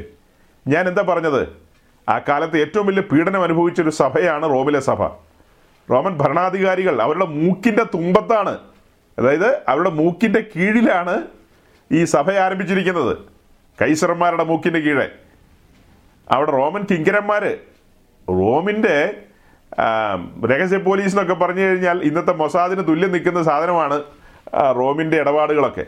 ചില്ലറ കാര്യങ്ങളല്ല. അവിടെ ഈ സത്യവിശ്വാസത്തിന് വേണ്ടി നിൽക്കുന്ന അവർ അവരെക്കുറിച്ച് പറയുകയാണ് നിങ്ങളുടെ വിശ്വാസത്തെ നിങ്ങളുടെ വിശ്വാസം സർവലോകത്തിലും പ്രസിദ്ധമായിരിക്കുന്നു. ഇത്ര പീഡനത്തിലൂടെയും പ്രതിസന്ധികളിലൂടെയും കടന്നു പോകുന്ന അവർ വിശ്വാസത്തിൽ അശേഷം കുറവില്ല ചഞ്ചലമില്ലാതെ വിശ്വാസത്തിന് വേണ്ടി ധീരമായി നിൽക്കുന്നു. ആ ഒരു വാക്യത്തിൽ നിന്ന് ഒരു സെന്റൻസിൽ നിന്ന് ഈ പ്രഭാതത്തിൽ ദൈവാത്മാവ് നമ്മോട് സംസാരിക്കുന്നുണ്ട് കേട്ടോ. ന്യൂസിലാൻഡുകാരോട് സന്ധ്യാസമയത്ത് സംസാരിക്കുന്നത് കൂട്ടിക്കോ. അതായത് പ്രതിസന്ധിയുടെ നടുവിലും വിശ്വാസം വർദ്ധിക്കുകയാണ് പ്രതികൂലങ്ങളുടെ നടുവിലും വിശ്വാസം വർദ്ധിക്കുകയാണ് പീഡനങ്ങളുടെ നടുവിലും വിശ്വാസം വർദ്ധിക്കുകയാണ് അത് പ്രസിദ്ധമായി തീരുകയാണ്. പ്രസിദ്ധമായി തീരുകയാണ്. എന്തെങ്കിലും കിട്ടിയതിന്റെ പേരിലല്ല. റോമിലുള്ള വിശുദ്ധന്മാര് ഈ സത്യമാർഗത്തിന് വേണ്ടി ഇറങ്ങി തിരിച്ച നിമിത്തം അവരുടെ ആരുടെ അക്കൗണ്ടിലേക്ക് ഒന്നും വന്നു ചേർന്നില്ല. അവരുടെ അക്കൗണ്ടിലേക്ക് വന്നത് നല്ല അടിയാ ചുട്ടയടി. ഏ? ആ കാലത്തെ വിശുദ്ധന്മാരുടെ അക്കൗണ്ടിലേക്ക് രേഖപ്പെടുത്തിയത് എന്താ? എസ് എം എസ് മുഖാന്തരമല്ല. നല്ല കോലുകൾ കൊണ്ടാണ് അടി കിട്ടിയത്. പല നിലകളിലാണ് അവരുടെ അക്കൗണ്ട് പൂർത്തീകരിച്ചത്. പക്ഷെ അവരുടെ വിശ്വാസം പോയി പോയില്ല. കാരണം എന്താ? ഒരു കൂട്ടം അഭിഷിക്തന്മാര് ദൈവസഭയ്ക്ക് വേണ്ടി രാപ്പകലന്യെ ഇടിവിൽ നിന്ന് പ്രാർത്ഥിക്കുകയാണ്. ഈ വചനത്തിന് മുമ്പാകെ തലവണക്കുകയാണ്. വചനത്തിന് മുമ്പാകെ. കൃപാവരങ്ങളിൽ ഒന്നാണ് പ്രാർത്ഥന. പ്രാർത്ഥന എന്നൊരു വരമാണ്. അത് എല്ലാവരും പ്രാർത്ഥിക്കും ഞാനും നിങ്ങളും പ്രാർത്ഥിക്കും. പക്ഷേ അത് വരം ലഭിച്ചവരുണ്ട്. മുഴങ്കാലിന്റെ വരം എന്ന് പറയും. മുഴങ്കാലിന്റെ വരം. ആ മുഴങ്കാലിന്റെ വരം ലഭിച്ചവർ ആത്മാവിൽ പ്രചോദിതരായി അവർ ദൈവസഭയ്ക്ക് വേണ്ടി പ്രാർത്ഥിക്കുന്ന പ്രാർത്ഥന. ആ പ്രാർത്ഥനയുടെ മുമ്പാകെ നടുക്കത്തോടെയാണ് നിൽക്കാൻ കഴിയും. ജോൺ നോക്സ് എന്ന് പറയുന്ന ഒരു പ്രാർത്ഥനാവീരനെ കുറിച്ച് പറഞ്ഞു കേട്ടിട്ടുണ്ട്. John Knox. അദ്ദേഹത്തിന്റെ പ്രാർത്ഥനയുടെ മുമ്പാകെ. എന്താ? ബ്രിട്ടനിലെ രാജ്ഞി പോലും വറച്ചു എന്നുള്ളതാണ് ചരിത്രം പറയുന്നത്. ആ പ്രാർത്ഥനയുടെ മുമ്പാകെ. ദൈവമായിട്ട് മുഖാമുഖം നിന്ന് സംസാരിക്കുന്ന പോലെയാണ് മൂന്നാമതൊരുവന് അത് കാണുന്ന കാഴ്ച. മൂന്നാമതൊരുവൻ അടുത്ത് നിന്ന് കണ്ട എങ്ങനെ ഇരിക്കും? തൊട്ട് മുമ്പിൽ നിന്ന് ഒരാളോട് ഫേസ് ടു ഫേസ് സംസാരിക്കുന്ന പോലെയാണ് സംസാരിക്കുന്നത്. തിരിച്ചെന്തൊക്കെയോ കേൾക്കുന്നു അതിന് മറുപടി പറയുന്ന പോലെയാണ്. പ്രാർത്ഥന. അല്ലാതെ നമ്മൾ പറയുന്ന പോലെ കർത്താവെ സൂസിയെ ന്യൂയോർക്കിലേക്ക് വിടണമേ. എൽസിക്ക് അത് വേണം. ശോശാമ്മയ്ക്ക് ഇത് വേണം. ഇങ്ങനെയൊന്നും ഇതൊന്നും അല്ല പ്രാർത്ഥന. അയ്യോ. അതൊക്കെ തൊട്ടാവാടി പെന്തിക്കോസിന്റെ പ്രാർത്ഥന. നമ്മുടെ കാര്യങ്ങൾ പറയാൻ കേട്ടോ. നമ്മൾ ആത്മാവിൽ വളരുന്നതിനനുസരിച്ച് പറച്ചിലുകൾക്ക് മാറ്റം വരുമെന്ന് മാത്രമേ ഉള്ളൂ. പറയാം പറയാം. ഞാൻ പറഞ്ഞതിന്റെ പേരിലൊന്നും ആരും പറച്ചിൽ നിർത്തിക്കളയരുത്. പക്ഷേ ഇപ്പം ഞാൻ പറഞ്ഞ ജോൺ നോക്സ് ആകട്ടെ പിന്നെ ഒരു മനുഷ്യൻ ഇന്ത്യയുടെ മണ്ണിൽ മോഗ എന്ന് പറയുന്ന സ്ഥലത്ത് പഞ്ചാബിലെ മോഗ എന്ന് പറയുന്ന സ്ഥലത്തേക്ക് വന്ന ജോൺ ഹൈഡ്. യെസ് ഓർമ്മയിൽ നിന്ന് അങ്ങ് പോയതാണ് കയറി വന്നു. ജോൺ ഹൈഡ് നിങ്ങൾ ചുമ്മാ ഒന്ന് ടൈപ്പ് ചെയ്താൽ മതി. ജോൺ ഹൈഡ് എന്ന് ടൈപ്പ് ചെയ്താൽ പ്രാർത്ഥനാവീരനായ ജോൺ ഹൈഡ്. അദ്ദേഹം ഇന്ത്യയുടെ മണ്ണിൽ വന്നു. അതായത് സ്വാതന്ത്ര്യത്തിന് മുമ്പുള്ള കാര്യമാണ് ഇന്ത്യയുടെ മണ്ണിൽ വന്ന്. ആ മോഗ എന്ന് പറയുന്ന ദേശത്ത് മുട്ടുമടക്കി അദ്ദേഹം മുട്ടുമടക്കിയിരുന്ന സ്ഥലം കുഴിഞ്ഞുപോയി എന്നാണ് പറയുന്നത് എന്നിട്ട് മതിലിന് വെളിയിലേക്ക് ഇങ്ങനെ നോക്കിക്കൊണ്ടിരുന്ന് പ്രാർത്ഥിച്ചു. അകത്തിരുന്ന് അകത്തിരുന്ന് പ്രാർത്ഥിക്കുമ്പോൾ ജനലിലൂടെ വെളിയിലുള്ള മതിൽ മതിലിന് വെളിയിൽ ആളുകൾ പോകുന്നത് കണ്ടുകൊണ്ട് താൻ നിരന്തരം പ്രാർത്ഥിച്ചുകൊണ്ടിരുന്നു. തന്റെ കൺമുമ്പിൽ വിശ്വാസികളെ ഒന്നും കണ്ടുമുട്ടാൻ കഴിഞ്ഞില്ല. പക്ഷെ ചരിത്രത്തിൽ കേരളവും തമിഴ്നാടും കഴിഞ്ഞാൽ പിന്നീട് ധാരാളം ക്രിസ്ത്യാനികളുള്ളൊരു ദേശമായിട്ട് പഞ്ചാബ് മാറി. പഞ്ചാബ് പഞ്ചാബിലെ പല സ്റ്റേറ്റുകളിലും ക്രിസ്തീയമായ ഭൂരിപക്ഷമുണ്ട്. ഗുരുദാസ്പൂർ ഡിസ്ട്രിക്റ്റ് അങ്ങനെ പല ഡിസ്ട്രിക്റ്റുകളുണ്ട്. അവിടെയൊക്കെ വലിയ പങ്ക് ക്രിസ്ത്യാനികളുള്ള സ്ഥലമാണ്. ക്രിസ്ത്യൻ മെജോറിറ്റി ഉള്ള മേഖലകളുണ്ട്. പക്ഷേ ക്രിസ്ത്യാനികളല്ല പഞ്ചാബിൽ കൂടുതൽ അവിടുത്തെ സിഖുകാർ തന്നെയാണ് എന്നാൽ ചില ചില മേഖലകളിൽ പ്രവർത്തനം വളരെയധികം മുന്നോട്ട് പോയി. അവിടെ ധാരാളം പ്രാദേശിക സഭകൾ അങ്ങനെയൊക്കെ ചരിത്രത്തിൽ ഉടലെടുത്തു. പിന്നത്തേതിൽ അവിടെ കത്തോലിക്ക മിഷണറിമാരൊക്കെ കടന്നു വന്നിട്ടുണ്ട്. കത്തോലിക്കർ അവരുടെ നിലയിലും അവരുടെ പ്രവർത്തനങ്ങൾ ആരംഭിച്ചു. അങ്ങനെ അവരുടെ അവിടെയുണ്ടല്ലോ ജലന്ധർ അതിരൂപതയൊക്കെ ഉണ്ടല്ലോ. അവിടെ ഒരു മഹാൻ ഇരിപ്പുണ്ട്. ഞാൻ പറഞ്ഞ റോമൻ കൈസറിന്റെ വേറൊരു പിൻഗാമി. ജലന്ധർ കേട്ടിട്ടില്ലേ? ജലന്ധർ? ആ ജലന്ധർ രൂപതയിലെ ഒരു പുള്ളിക്കാരൻ നമ്മുടെ നാട്ടിൽ കേരളത്തിൽ പാലായിലെ സെൻട്രൽ ജയിലിൽ കുറച്ച് ദിവസം വിസിറ്റിന് വേണ്ടി വന്നു. എനിവേ അവിടെ ജോൺ ഹൈഡ് എന്ന് പറയുന്ന ഒരു മനുഷ്യൻ പഞ്ചാബിൽ പ്രാർത്ഥനാനിരതനായിരുന്നൊരു ഒരു നാടാണത്. അത് ഇന്ത്യയ്ക്ക് സ്വാതന്ത്ര്യം കിട്ടുന്നതിന് മുമ്പ്. സുവിശേഷം ഇന്ത്യയ്ക്ക് സ്വാതന്ത്ര്യം കിട്ടുന്നതിന് മുമ്പ് തന്നെ പഞ്ചാബിലെത്തി. ഈ പറഞ്ഞ മിഷണറി അവിടെ വന്നതിനും ശേഷം നമ്മൾ വേറൊരു ചരിത്രം പഠിക്കുമ്പോൾ മലയാളക്കരയിൽ കുമ്പനാടുന്ന് ഒരു കെ ജെ സാമുവേൽ എന്ന് പറയുന്ന ഒരു ദൈവദാസൻ ഈ പഞ്ചാബിലൂടെ കടന്ന് അന്നത്തെ പഞ്ചാബിന്റെ ഒരു ഭാഗമായിരിക്കുന്ന ലാഹോറിലേക്ക് പോയി. ലാഹോറിൽ സുവിശേഷം എത്തിച്ച മനുഷ്യനാണ് കെ ജെ സാമുവേൽ എന്ന് പറയുന്ന അദ്ദേഹം. ഐ പി സിയുടെ ആരംഭകാലത്തെ ഒരു ലീഡറായിരുന്നു പിന്നത്തേതിൽ സ്വാതന്ത്ര്യാനന്തരം അദ്ദേഹം ലാഹോറിൽ നിന്ന് മടങ്ങി ഇന്ത്യയിലേക്ക് പോന്നു. അപ്പം ആ ദേശങ്ങളിലൊക്കെ സുവിശേഷം തുടക്ക സമയത്ത് ചെന്നു. അപ്പോൾ പ്രാർത്ഥിക്കുന്ന ഒരു കൂട്ടം ആൾക്കാർ ആരും അറിയാതെ തിരശ്ശീലയ്ക്ക് പിറകിലുണ്ടെന്നാണ് സഹോദരങ്ങളെ ഞാൻ നിങ്ങളോട് പറഞ്ഞത്. ഇപ്പം ഇത്രയും പറഞ്ഞതിന്റെ സൂചന ഇത്രയേ ഉള്ളൂ. പ്രാർത്ഥിക്കുന്ന സഹോദരിമാരൊക്കെ ഓർക്കുക നമ്മുടെ കണ്ണിന്റെ മുമ്പിൽ വിപ്ലവങ്ങളോ അത്ഭുതങ്ങളൊന്നും കണ്ടില്ലെങ്കിലും നമുക്ക് ശേഷം പിന്നത്തേതിൽ ദേശങ്ങളിൽ നമ്മൾ സതുദ്ദേശപരമായി ദൈവസഭയ്ക്ക് വേണ്ടി ദൈവരാജ്യത്തിന് വേണ്ടി ഇടിവിൽ നിന്ന് ഇവിടെ പൗലോസ് പ്രാർത്ഥിക്കുന്ന പോലെ പ്രാർത്ഥിക്കുമെങ്കിൽ വലിയ കാര്യങ്ങൾ നടക്കും. ദേശത്ത് വലിയ കാര്യങ്ങൾ നടക്കും. ഞാൻ ഒരിക്കൽ നിങ്ങളോട് പറഞ്ഞിട്ടുണ്ട് ഒന്നുകൂടെ റിപ്പീറ്റ് ചെയ്യാം. പഞ്ചാബിന്റെ അങ്ങ് അബോഹർ അബോഹറിനടുത്താണ് തോന്നുന്നു അതോ ഫസിൽക്കയാണോ? അവിടെ ഞാൻ ഒരു പ്രായമുള്ളൊരു ദൈവദാസൻ ക്ഷീണിതനായിരിക്കുന്നു എന്നറിഞ്ഞപ്പോൾ ഞാനും മറ്റൊരു ദൈവദാസനും കൂടെ അദ്ദേഹത്തെ സന്ദർശിക്കാൻ ഒരു രാത്രി പന്ത്രണ്ട് മണിക്ക് ശേഷമാണ് ചെല്ലുന്നത്. ഞങ്ങളൊരു സ്ഥലത്തൊരു മീറ്റിംഗ് ഉണ്ട്. ആ മീറ്റിംഗ് കഴിഞ്ഞ് ഒൻപത് മണിക്ക് ഇറങ്ങി എത്രയോ നൂറോ ഇരുന്നൂറോ കിലോമീറ്റർ ഡ്രൈവ് ചെയ്ത് അവിടെ ചെന്ന് അദ്ദേഹത്തെ കാണുന്നു. പന്ത്രണ്ട് മണിയൊക്കെ കഴിഞ്ഞു. അപ്പോൾ അങ്ങനെ ചെന്ന് കാണുമ്പോൾ നമ്മൾ ആ നിൽക്കുന്ന സ്ഥലത്ത് ഒരു മൂന്നോ നാല് മൂന്ന് കിലോമീറ്റർ പോലും കാണില്ല Punjab border sorry Pakistan border നമ്മൾ ആ വീടിന്റെ ഒരു രണ്ടോ മൂന്നോ രണ്ട് കിലോമീറ്റർ ആണോ മൂന്ന് കിലോമീറ്റർ ആണോ അത്രയും ദൂരം ഉള്ളൂ പാകിസ്ഥാൻ ബോർഡർ അത്ര അടുത്താണ് ഈ പറഞ്ഞ സ്ഥലം. അവിടെ ആ വീടിൽ അലമാരിയിൽ മലയാളികളായ രണ്ട് ദൈവദാസന്മാരുടെ ഒരു ഫോട്ടോ അവിടെ ഇരിക്കുക. മലയാളികളായ രണ്ട് ദൈവദാസന്മാരുടെ. ഞാൻ അത്ഭുതപ്പെട്ടു പോയി ഒന്ന് പാസ് കെ ഇ എബ്രഹാം ഒന്ന് പാസ് എ എം സാമുവൽ. ഇങ്ങനെ രണ്ട് ദൈവദാസന്മാരുടെ ഫോട്ടോ ചെറിയ ഫോട്ടോസ് ഇങ്ങനെ അവിടെ ഇങ്ങനെ വെച്ചിരിക്കുക. അപ്പോൾ ഒരു സെക്കൻഡ് നേരം കൊണ്ട് എന്റെ ഉള്ളിലൂടെ കടന്നുപോയ ഒരു മിന്നൽ എന്താണെന്ന് ചോദിച്ചാൽ ദൈവമേ പഞ്ചാബി ഭാഷ സംസാരിക്കുന്ന ഈ മനുഷ്യരുടെ മുമ്പിൽ സുവിശേഷത്തെക്കുറിച്ചൊരു കേട്ടുകേഴ്വി പോലും ഇല്ലാത്ത അവരുടെ സംസ്കാരം പുലർത്തുന്ന ആ ജനത്തിന് നടുവിലേക്ക് സുവിശേഷം കടന്നു വന്നപ്പോൾ അത് മലയാളക്കരയിൽ നിന്ന് ആ സുവിശേഷത്തെ അവർ രണ്ട് കൈ നീട്ടി സ്വീകരിച്ചു. സത്യവിശ്വാസത്തിന് വേണ്ടി പത്യോപദേശത്തിന് വേണ്ടി. ഉടായ്പ ബന്ധിക്കോസ് അല്ല കേട്ടോ. ഞാൻ ഈ പറഞ്ഞവരൊന്നും. വാചനത്തിന് വേണ്ടി ഉപദേശത്തിന് വേണ്ടി കർക്കശിയുമായി നിൽക്കുന്ന മനുഷ്യരാണ്. അപ്പോൾ അങ്ങനെ നിൽക്കുന്ന ഒരു കൂട്ടം ആൾക്കാർ. അതിൽ വിശേഷിച്ച് പാസ്റ്റ് പാസ്റ്റർ ഹർബൻസ് എന്നോ ആ അദ്ദേഹത്തിന്റെ പേര് ഞാൻ മറന്നുപോയി. പ്രായമുള്ള ദേവദാസൻ ഒരു പത്ത് എഴുപത് വയസ്സ് കുറയാതെ കാണും. അവിടെ നിൽക്കുമ്പോൾ അദ്ദേഹത്തിന്റെ യൗവന കാലഘട്ടത്തിലാണ് അദ്ദേഹം സുവിശേഷം കൈക്കൊണ്ടത്. അപ്പോൾ ആ കാലഘട്ടത്തിൽ ഈ പറഞ്ഞ ദൈവദാസന്മാരൊക്കെ അവിടെ സന്ദർശിച്ച് സുവിശേഷം അറിയിച്ച് അവരൊക്കെ വിശ്വാസത്തിൽ വന്നു. കാലങ്ങൾ എത്ര മുന്നോട്ട് പോയി? അവിടെ സുവിശേഷം അറിയിച്ചവരൊക്കെ മരിച്ച് മൺമറഞ്ഞു പോയി. പക്ഷെ ഇന്ന് അവിടങ്ങളിലൊക്കെ അനുഗ്രഹിക്കപ്പെട്ട കൂടിവരവുകളുണ്ട്. പ്രാദേശിക കൂടിവരവുകൾ ആത്മാവിൽ ആരാധിക്കുന്ന കൂടിവരവുകൾ. സത്യത്തിലും ആത്മാവിലും ആരാധിക്കുന്ന ധാരാളം കൂട്ടങ്ങൾ ആ ദേശങ്ങളിലൊക്കെ ഉണ്ട് ഓക്കെ പ്രാർത്ഥനയുടെ കാര്യം പറഞ്ഞപ്പോഴാണ് അത്രയൊന്ന് പോയത്. പക്ഷപാതത്തിന്റെ കാര്യം പറഞ്ഞപ്പോഴാണ് അങ്ങനെ ഒന്ന് കടന്നുപോയത്. ഇവിടെ പൗലോസ് റോമയിലുള്ള വിശുദ്ധന്മാരെ നേരിട്ട് കണ്ടിട്ട് പോലുമില്ല. അപ്പം നമ്മൾ ഇങ്ങനെയുള്ള കാര്യങ്ങളൊക്കെ കേൾക്കുമ്പോൾ നേരിട്ട് കാണണമെന്നില്ല. ആത്മാവിലൊരു ബന്ധം കിടക്കുകയാണ്. ആത്മാവിലൊരു ബന്ധം. ആ ആത്മാവിലുള്ള ബന്ധത്തിൽ അവരെ കാണാനുള്ള വാഞ്ച രണ്ട് അവർക്ക് വേണ്ടി ഇടതടവില്ലാതെ പ്രാർത്ഥിക്കുന്ന ഒരു ദൈവമനുഷ്യൻ പൗലൂസ്. ദൈവസനത്തിൽ പക്ഷപാതം ചെയ്യുന്നു.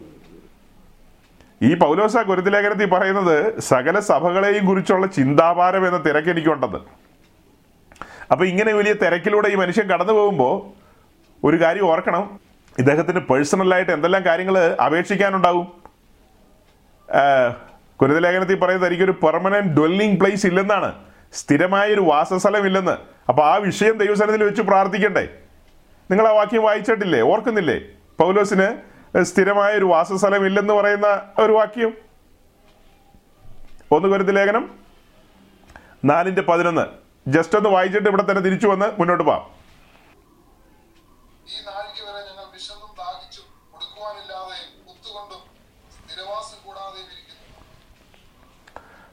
അവിടെ പറയുന്ന സ്ഥിരവാസം എന്നുള്ളതിന്റെ അർത്ഥം എന്താ? തങ്ങൾക്കൊരു പെർമനന്റ് ഡ്വെല്ലിംഗ് പ്ലേസ് ഇല്ലെന്ന്. സ്ഥിരമായി പാർക്കാൻ ഒരു വാസസ്ഥലമില്ലെന്ന്. അപ്പോൾ അതൊരു പ്രതിസന്ധിയല്ലേ? അപ്പോൾ ഒരു ദൈവദാസൻ എന്നുള്ള നിലയിൽ അദ്ദേഹം എന്ത് ചെയ്യണം? ദൈവസനത്തിൽ ഉപവാസത്തോടും പ്രാർത്ഥനയോടും പ്രാർത്ഥിക്കണം. ദൈവസനത്തിൽ ഉപവാസത്തോടും പ്രാർത്ഥനയോടും യാചനയോടും അഭയാചന കഴിക്കണം. കർത്താവേ നിന്റെ അപ്പോസ്റ്റൽ എന്ന നിലയിൽ വിളിക്കപ്പെട്ടിട്ട് നാൾ കുറയായി. പക്ഷേ ഒരു കിടപ്പാടം വേണ്ട വിധത്തിലില്ല. കനിഞ്ഞ് എനിക്ക് ആ കാര്യത്തിൽ ഒരു അഞ്ച് സെന്റും പിന്നെ ഒരു രണ്ടായിരം ആയിരത്തഞ്ഞൂറ്. അത്രയും വേണോ? ഒറ്റാന്തടിയാന്നാ തോന്നണേ. ശരി ഒരു ആയിരം സ്ക്വയർ ഫീറ്റെങ്കിലും കണക്ക് പറയണമെന്നാണ് നമ്മുടെ ഡൽഹിയിലുള്ള മുടിയില്ലാത്ത ഉപദേശി പറയുന്നത് ജുബയൊക്കെ ഇട്ട് മുടിയില്ലാത്ത അങ്ങ് കാശ്മീരിലെ കട്ടറയെന്ന് ഇറങ്ങി വന്ന പുള്ളിക്കാരൻ. ആൾ വേന്ദ്രനാ. അപ്പോൾ ഓക്കെ പുള്ളിക്കാരൻ പറയുന്നത് കൃത്യമായിട്ട് പറയണമെന്ന്. ആയിരത്തി ഇരുന്നൂറ് സ്ക്വയർ ഫീറ്റിങ് അങ്ങനെ തന്നെ പറയണം. കൃത്യമായിട്ട് പറയണം. അല്ലെ കർത്താവിന് അവത്തം പറ്റിയാലോ? അപ്പോൾ ഈ വാക്യം വായിച്ചിട്ട് നമുക്ക് നാണം വരാൻ വേണ്ടിയിട്ടേ വാക്യം വായിച്ചത്. ഇവിടെ ഒരു ദൈവദാസം പറയാണ് ഈ നാഴി വരെ ഞങ്ങൾ വിശന്നും ദാഹിച്ചു. പിന്നെ വസ്ത്രമില്ലാതെ എന്ന് പറഞ്ഞാൽ തുണിയില്ലാത്ത അർത്ഥ അർത്ഥത്തിലല്ല മാറി ഉടുക്കാൻ വസ്ത്രമില്ലെന്നുള്ളതാണ്. നമ്മൾ പറഞ്ഞിട്ടുള്ളതാണത്. മതിയായ വസ്ത്രമില്ല. വേണ്ടും പോലെ ഇല്ല. ഷെൽഫ് നിറച്ചിങ്ങനെ അട്ടിയട്ടിയായിട്ട് വെച്ചിട്ടില്ലെന്ന്. അത്രയേ ഉള്ളൂ. കൂടുതലൊന്നും ഇല്ല. അപ്പോൾ ആ പരിമിതിയിൽ നിന്നുകൊണ്ട് മുന്നോട്ട് പോകുന്നു. ആ കൂട്ടത്തിലാണ് ഒരു വാക്യം വായിച്ചത്. ആ കൂട്ടത്തിലാണ് ഒരു കാര്യം കൂടെ കണ്ടത്. കിടപ്പാടമില്ലെന്ന് വാസസ്ഥലമില്ലെന്ന്. അങ്ങനെയെങ്കിൽ ന്യായമായിട്ട് ഒരു മലയാളി പെന്തിക്കോസ് ആണ് എന്ത് ചെയ്യണം? നിങ്ങളൊന്ന് പറഞ്ഞേ. ഒരു മലയാളി പെന്തിക്കോസ് എന്ത് ചെയ്യണം? ഉപവാസത്തോടെ കൂടി പ്രാർത്ഥിക്കണോ വേണ്ടയോ? ഇങ്ങനത്തെ കൊടുക്കുന്ന ചോദ്യം ചോദിക്കുന്ന ഓർത്തില്ല അല്ലേ? ന്യായമായ ചോദ്യമാണ് നിങ്ങൾക്ക് എത്രയോ പാസ്റ്റർമാരെ പരിചയമുണ്ട്. പലരുടെയും മുഖം ഇപ്പം മുമ്പിലേക്ക് വരുന്നുണ്ട്. അവരുടെ ജീവിതത്തിലാണ് ഇങ്ങനത്തെ ഒരു സാഹചര്യമെങ്കിൽ അവർ ന്യായമായിട്ടും എന്ത് ചെയ്യും? അങ്ങനെ ഒരു വീടൊക്കെ വെച്ചു പിന്നത്തേതിൽ. ആ കയറി താമസത്തിന്റെ സമയത്ത് പറഞ്ഞു കേട്ടിട്ടില്ലേ? പ്രാർത്ഥനയുടെ മറുപടിയാണ്. സ്തോത്രം. അപ്പോൾ ഈ ലീഡ് ചെയ്യുന്ന പാസ്റ്റർ വീട് കയറി താമസം. അതും ഭാവനയെ കൊണ്ടുപോവാ വീട് കയറി താമസം. അപ്പോൾ അങ്ങനെ വീട് കയറി താമസത്തിലേക്ക് നമ്മൾ ചെല്ലുന്നു. പല പാസ്റ്റർമാരും വന്നിട്ടുണ്ടല്ലോ. എല്ലാവരും വന്നിട്ടുണ്ട്. എല്ലാവർക്കും വേണ്ടി വീട്ടുകാരൻ ചുവന്ന നിറത്തിലുള്ള കവറ് അഞ്ഞൂറും ആയിരം വെച്ചിട്ട് എല്ലാത്തിനകത്ത് കവറിലിട്ട് വെച്ചേക്കുക വീട് കയറി താമസം. അപ്പോൾ ഈ കവർ ഇനി അവർക്ക് കൊടുക്കുകയും ചെയ്യണം. എല്ലാം കഴിച്ചിട്ട് വേണം. അപ്പോൾ അതിനനുസരിച്ച് അവർ വർത്തമാനവും പറയും. അതിനനുസരിച്ച് വർത്തമാനം പറയും. അപ്പോൾ അത് വൈബ്രേഷനിലൊക്കെ ഇട്ട് പറയും. വളരെ വൈകാരികമായിട്ടൊക്കെ പറഞ്ഞു കളയും. പ്രാർത്ഥനയുടെ മറുപടിയാണ്. പൗലോസിന് പ്രാർത്ഥിക്കാൻ അറിയില്ലായിരുന്നു ശരിക്കും പറഞ്ഞാൽ അതുകൊണ്ടാണ് പുള്ളി എഴുതി വെച്ചത്. വീണ്ടും പോലെ എനിക്ക് പ്രാർത്ഥിക്കാൻ അറിയില്ല. എവിടെയാ? ഈ റോമാക്കാരോട് തന്നെയാണ് പറഞ്ഞത്. വീണ്ടും പോലെ എനിക്ക് പ്രാർത്ഥിക്കാൻ അറിയില്ല. പ്രാർത്ഥനയിൽ എന്നെ സഹായിക്കുന്ന പരിശുദ്ധാത്മാവാണ്.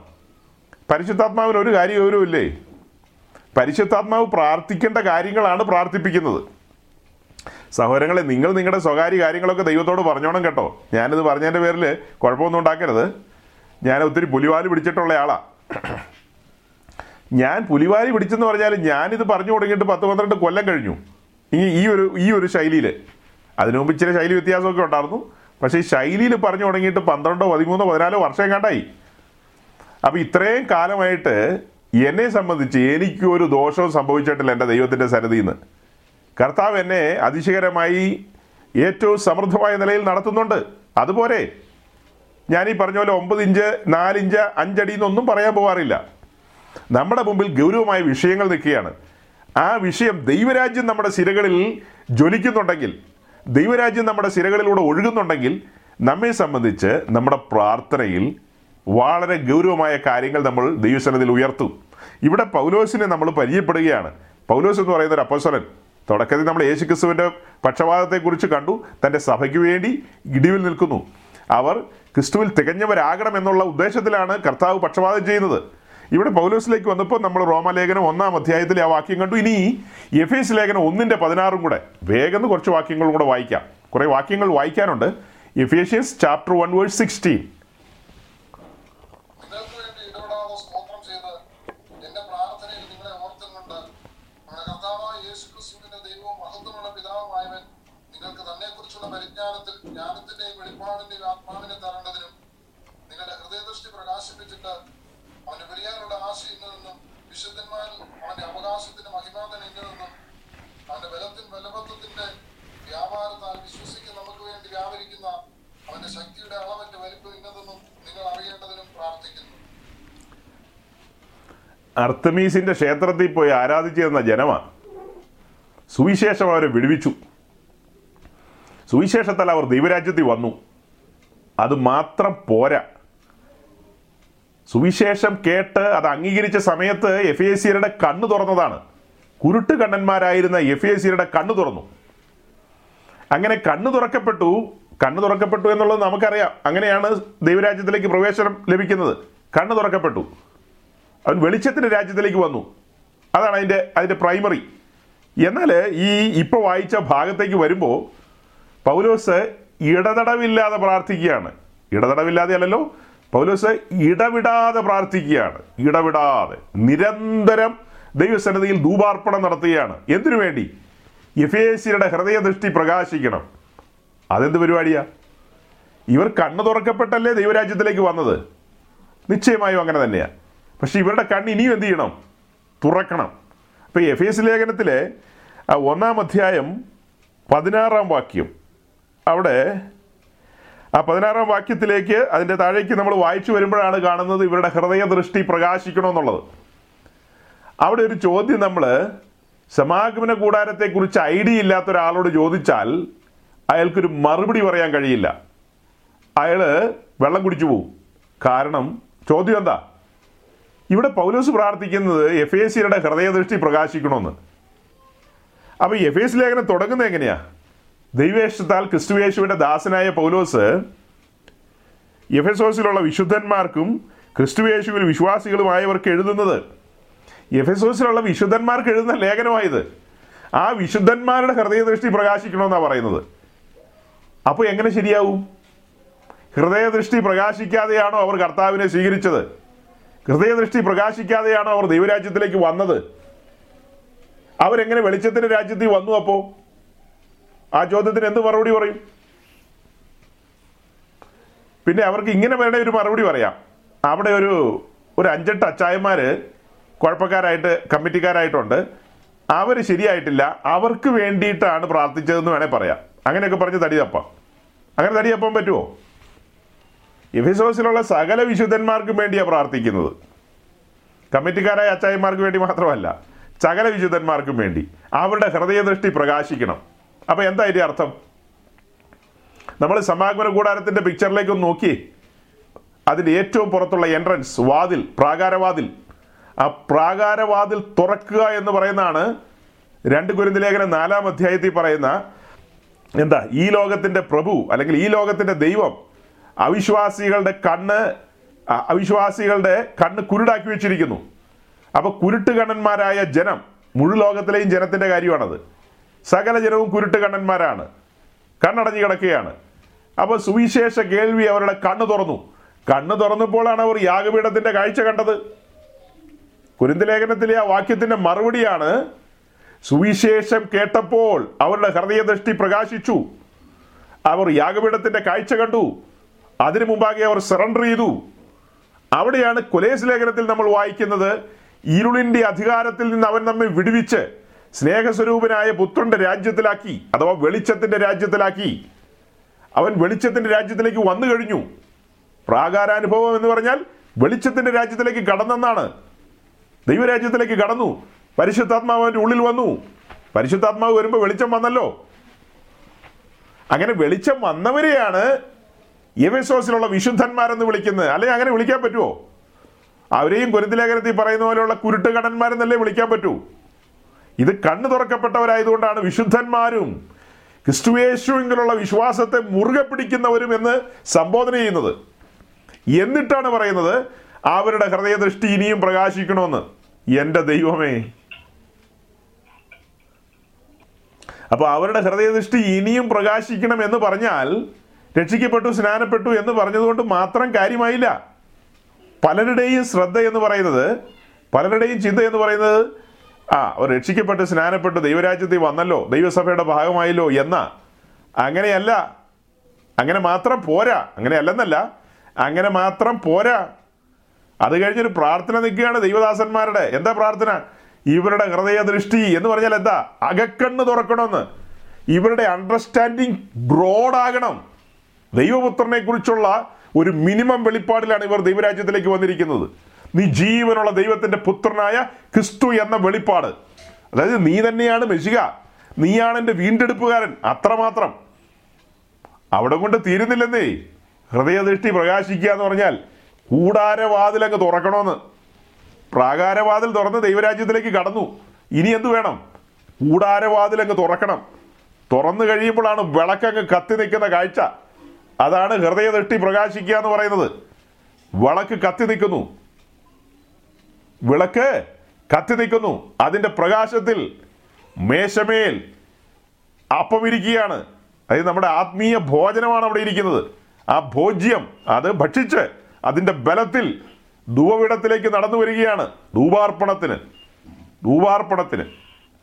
അവിടെയാണ് പക്ഷപാതം നടക്കുന്നത്.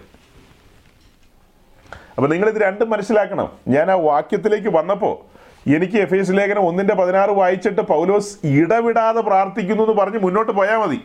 എന്റെ മുമ്പിൽ ഇനി വാക്യങ്ങളുണ്ട്. അതിലേക്ക് പോകണം. പക്ഷേ ഈ ഹൃദയദൃഷ്ടിയുടെ കാര്യം മുൻപിൽ ഈ സഭാഗുന കൂടാരത്തിന്റെ പിക്ചറും കൂടെ ഇരിക്കുമ്പോൾ അത് ഓർമ്മയിൽ വന്നതുകൊണ്ടാണ് നിങ്ങളെ ധരിപ്പിച്ചത്. അപ്പൊ നിങ്ങളത് എന്ത് മനസ്സിലാക്കണം? ഹൃദയദൃഷ്ടി പ്രകാശിക്കപ്പെടാത്തവരല്ല എഫ് എസ് ഓസിലുള്ള വിശുദ്ധന്മാര്. അവരുടെ കണ്ണ് തുറന്നതാണ്. പക്ഷെ പൗലൂസ് പറയുന്നത് ഇവരുടെ കണ്ണിനി കൂടുതൽ എന്ത് ചെയ്യണം? ബ്രോഡായിട്ട് തുറക്കണം. കൂടുതൽ തുറക്കപ്പെടണം. യേശു ക്രിസ്തുവിനെ കുറിച്ചുള്ള വെളിപ്പാടുകളാൽ ഇവർ പിടിക്കപ്പെടണം. അതിന്റെ ആഴങ്ങളിലേക്ക് ഇവർ കടന്നു പോകണം. അതാണ് ആഗ്രഹിക്കുന്നത്. ക്രിസ്തുവിനെ കുറിച്ചുള്ള അപ്പോൾ അങ്ങനെ വിശുദ്ധ സ്ഥലത്തേക്ക് കടന്നു വരുമ്പോഴാണ് അവർ മനസ്സിലാക്കുന്നത് തങ്ങൾക്ക് വേണ്ടി പക്ഷപാതം ചെയ്യുന്ന ഒരു പക്ഷപാതക്കാരനെ അവർ അവിടെ കണ്ടുമുട്ടുകയാണ്. അതുകൊണ്ട് കുഞ്ഞുങ്ങളെ ദൈവത്തിന്റെ സന്നദ്ധിയിൽ നമുക്ക് വേണ്ടി പക്ഷപാതം ചെയ്യുന്ന ഒരു പക്ഷപാതക്കാരൻ അവൻ പറയുകയാണ് ഞാൻ നിങ്ങളെ പൂർണമായും രക്ഷിപ്പാൻ പ്രാപ്തനാകുന്നു എന്ന്. എബ്രായർ ഏഴ് ഇരുപത്തഞ്ച്. ഞാൻ നിങ്ങളെ പൂർണമായും രക്ഷിപ്പാൻ പ്രാപ്തനാകുന്നു. അതായത് രക്ഷിക്കപ്പെട്ട ദൈവരാജ്യത്തിൽ വന്നവരോടാ പറയുന്നത്. നിങ്ങളുടെ രക്ഷയുടെ പൂർത്തീകരണം. അതിനുവേണ്ടി ഞാൻ സദാ പിതാവിന്റെ സന്നിധിയിൽ പക്ഷപാതം ചെയ്യുന്നു. അതിനുവേണ്ടിയാണ് വചനത്താലുള്ള ശുദ്ധീകരണം. അവനവളെ വചനത്തോടുകൂടിയ ജലസ്നാനത്താൽ ശുദ്ധീകരിക്കുന്നു. ക്ലെൻസിങ് ദൈവവചനത്താലുള്ള ക്ലെൻസിങ് ആത്മാവിനാലുള്ള ക്ലെൻസിങ് തന്റെ രക്തത്താലുള്ള ക്ലെൻസിങ് പിന്നെ നമ്മുടെ ജീവിതത്തിൽ ചില കഷ്ടങ്ങളൊക്കെ അനുവദിക്കും. ക്രിസ്തീയ ജീവിതത്തിലെ ക്ലെൻസിങ്ങിന് നാല് ഏജൻസ് നാല് കാര്യങ്ങൾ. ഒന്നെന്താ? യേശുവിന്റെ രക്തം രണ്ട് ദൈവവചനം മൂന്ന് ദൈവത്തിന്റെ ആത്മാവിനാൽ നാല് നമ്മുടെ ജീവിതത്തിൽ അനുവദിക്കുന്ന കഷ്ടങ്ങൾ സഫറിങ്സ് ആൻഡ് പെർസിക്യൂഷൻസ് അതിലൂടെ നാം ശുദ്ധീകരിക്കപ്പെടുന്നുണ്ട്. ചില ക്ലെൻസിങ്ങുകൾ നടക്കുന്നുണ്ട്. അത് വചനം പഠിച്ചു വരുമ്പോൾ നമുക്ക് മനസ്സിലാവും. അപ്പം ഓക്കെ ആ ഹൃദയദൃഷ്ടി പ്രകാശിക്കുക എന്നുള്ളത് പറഞ്ഞ് ഞാൻ വിട്ടു. പൗലോസ് എഫിസോസിലുള്ള വിശുദ്ധന്മാർക്ക് വേണ്ടി ഇടതടവില്ലാതെ പ്രാർത്ഥിക്കുകയാണ്. അവരുടെ അക്കൗണ്ടിലേക്ക് ഒന്നര കോടി വരാനല്ല. അവിടെ ഹൃദയദൃഷ്ടി പ്രകാശിക്കണം. രണ്ട് യേശു ക്രിസ്തുവിന്റെ ദൈവവും പിതാവുമായവരെ ഇവർ ആത്മാവിൽ അറിയണം. അതാണ് യേശു ക്രിസ്തുവിന്റെ മഹാപുരോഹിത പ്രാർത്ഥന എന്താ? യോഹനന്റെ സുവിശേഷം പതിനേഴാം അധ്യായത്തിന്റെ മൂന്നാം വാക്യത്തിൽ പറയുന്നത് എങ്ങനെയാ? ഏകസത്യ ദൈവമായി നിന്നെയും ഏകസത്യ ദൈവമായ എന്നല്ല മലയാളത്തിൽ അങ്ങനെയാ അത് വായിക്കേണ്ടത് ഏകസത്യ ദൈവമായി ഏകസത്യ ദൈവമായി നിന്നെയും നീ അയച്ച യേശു ക്രിസ്തുവിനെയും അറിയുന്നത് തന്നെ നിത്യജീവൻ. ഏകസത്യ ദൈവമായി നിന്നെയും നീ അയച്ചിരിക്കുന്ന യേശു ക്രിസ്തുവിനെയും അറിയുന്നത് തന്നെ നിത്യജീവൻ എന്നാണ്. അപ്പോൾ പിതാവിനെ അറിയണം പുത്രനെ അറിയണം. അതിനുള്ള വാക്യങ്ങൾ വേറെ നമ്മൾ പറഞ്ഞിട്ടുണ്ട്. ലൂക്കോസ് പത്താം അധ്യായത്തിന്റെ ഇരുപത്തിരണ്ടാം വാക്യത്തിൽ. നമ്മൾ അതൊന്നും ഇപ്പോൾ വായിക്കുന്നില്ല. ആദ്യമായിട്ട് കേൾക്കുന്നവരുമുണ്ട്. അവർക്ക് റെഫറൻസ് നോട്ട് ചെയ്യണമെങ്കിൽ ഞാൻ പറഞ്ഞതാണ്. ഇത്രയും പറഞ്ഞതിന്റെ കൂട്ടത്തിൽ നോട്ട് ചെയ്തുകൊള്ളുക നിങ്ങൾക്ക് പേനയും പേപ്പറോ കടലാസോ പെൻസിലോ എല്ലോ കയ്യിലുണ്ടെങ്കിൽ നോട്ട് ചെയ്തുകൊള്ളുക അങ്ങനത്തെ ശീലമൊന്നും ഇല്ലെങ്കിൽ നല്ല ശീലങ്ങൾ ഉണ്ടാക്കുക. അത്രമാത്രം. അപ്പോൾ ലൂക്കോസ് പത്ത് ഇരുപത്തിരണ്ട് നിങ്ങൾ കുറിച്ച് വയ്ക്കുക പിന്നീട് നിങ്ങളുടെ പുസ്തകം തുറന്ന് നിങ്ങൾ വായിച്ചോളുക. ഇപ്പോൾ വായിക്കാനൊന്നും പോകരുത്. അപ്പോൾ നമ്മൾ ഈ എന്താ എഫ് എസ് സി എസ് സഭയോടുള്ള ബന്ധത്തിൽ പറഞ്ഞ ആ കാര്യങ്ങൾ ഇത്രയും കാര്യങ്ങൾ മനസ്സിലാക്കുക അവരുടെ ഹൃദയദൃഷ്ടി പ്രകാശിച്ച് മഹത്വമുള്ള പിതാവിനെ അടുത്തറിയുവാൻ വെളിപ്പാടിൽ ജീവിക്കുവാൻ. അവർ വെളിപ്പാടിൽ ജീവിക്കണം. അവസാനം വരെ വെളിപ്പാടിൽ പോകണം. വെളിവുകേടിലല്ല വെളിപ്പാടിൽ. ഈ മനുഷ്യൻ ഇടപെടാതെ പ്രാർത്ഥിച്ചുകൊണ്ട് യാചിക്കുന്നത്. അടുത്ത ഒരു വാക്യോടെ നമുക്ക് വായിക്കാം. ഒന്ന് തെസ്ലോനിക്ക് ലേഖനം രണ്ടാം അധ്യായത്തിന്റെ മൂന്നും നാലും വാക്യങ്ങൾ. ഒന്ന് തെസ്ലോനിക്ക് ലേഖനം ഒന്നാം അധ്യായത്തിന്റെ രണ്ടും മൂന്നും നാലും വാക്യങ്ങൾ. First Thessalonians chapter one verse two and three ഞങ്ങളുടെ പ്രാർത്ഥനയിൽ നിങ്ങളെ സ്മരിച്ചുകൊണ്ട് നിങ്ങളുടെ വിശ്വാസത്തിന്റെ വേലയും സ്നേഹപ്രയത്നവും നമ്മുടെ കർത്താവായ യേശു ക്രിസ്തുവിനെ കുറിച്ചുള്ള പ്രത്യാശയുടെ സ്ഥിരതയും ഇടവിടാതെ നമ്മുടെ ദൈവവും സന്നിധിയിൽ ഓർത്ത് ഞങ്ങൾ നിങ്ങൾക്ക് എല്ലാവർക്കും വേണ്ടി എപ്പോഴും ദൈവത്തിന് സ്തോത്രം ചെയ്യുന്നു.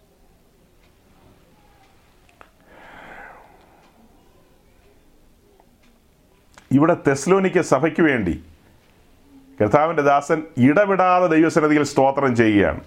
തന്റെ രണ്ടാം മിഷൻ യാത്രയിൽ ഫിലിപ്പയിൽ വന്നു അവിടെ നിന്ന് അടുത്ത് വരുന്നത് തെസ്ലോനിക്കയിലാണ്. തെസ്ലോനിക്കയിലെ വളരെ കഷ്ടങ്ങൾ സഹിച്ചു. അവിടെ അടിയൊക്കെ കൊണ്ടു. അങ്ങനെ സ്ഥാപിതമായൊരു സഭയാണ് തെസ്ലോനിക്ക സഭ. അവിടെ പിന്നത്തേതിൽ പല പ്രതിസന്ധികൾ ഉടലെടുക്കുന്നുണ്ട്. ദൈവസഭയിൽ മാത്രമാണ് കേട്ടോ സഹോദരങ്ങളെ പ്രതിസന്ധികളൊക്കെ ഉള്ളത്. നിങ്ങൾ പറയാം കത്തോലിക്ക പള്ളിയിൽ പ്രതിസന്ധി ഒന്നുമില്ലല്ലോ യാക്കോബ് പള്ളിയിൽ ഇല്ലെന്ന് പറഞ്ഞാൽ അവിടെ സാത്താന്റെ രാജ്യമാണ്. അവിടെ പിന്നെ പ്രത്യേകിച്ച് അവിടെ പ്രതിസന്ധിയുടെ ആവശ്യമൊന്നുമില്ല. അത് അവന്റെ രാജ്യം ശാന്തമായിട്ട് പോകും. ഇവിടെ അങ്ങനെയല്ല. ഇവിടെ ഒരുവൻ പോരാടുന്നുണ്ട് പോരടിക്കുന്നുണ്ട്. അതുകൊണ്ടാണ് ഭിന്നതകളും പ്രതിസന്ധികളും അസ്വസ്ഥതകളും ഒക്കെ. അത് അത് ഉണ്ടാകാതെ നോക്കണ്ടേന്ന് ചോദിച്ചാൽ അത് ഉണ്ടാകാതെ നോക്കണം. പക്ഷേ നാം മനുഷ്യരാണ്. ആത്മീയത്തിൽ വളർച്ച പ്രാപിക്കുന്നതിനനുസരിച്ചാണ് അത്തരം കാര്യങ്ങളൊക്കെ കുറഞ്ഞു വരികയുള്ളൂ. അപ്പം ആത്മീയത്തിൽ വളരണം. പ്രതിസന്ധികളുടെ നടുവിലും വചനം ഘോഷിക്കണം. യഥാർത്ഥ വചനം പ്രസംഗിക്കപ്പെടുമ്പോഴാണ് ജനം ആത്മീയത്തിൽ വളരുന്നത്. ഇപ്പം ഇവിടെ പൗലോസ് തെസ്ലോനിക്ക സഭയ്ക്ക് വേണ്ടി ഇടവിടാതെ എപ്പോഴും സ്തോത്രം ചെയ്യുന്നു. അങ്ങനെയല്ലേ? പിതാവുമായവന്റെ സന്നിധിയിൽ ഓർത്ത് ഞങ്ങൾ നിങ്ങൾക്കെല്ലാവർക്കും വേണ്ടി എപ്പോഴും കണ്ടോ അവിടുത്തെ വാക്ക് കണ്ടോ? എപ്പോഴും. എന്ന് പറഞ്ഞ് എപ്പോഴും പായിട്ടിട്ട് കർത്താവി സ്തോത്രം അല്ലേ ലിയ അങ്ങനെ പറഞ്ഞ് തുടങ്ങുകയല്ല.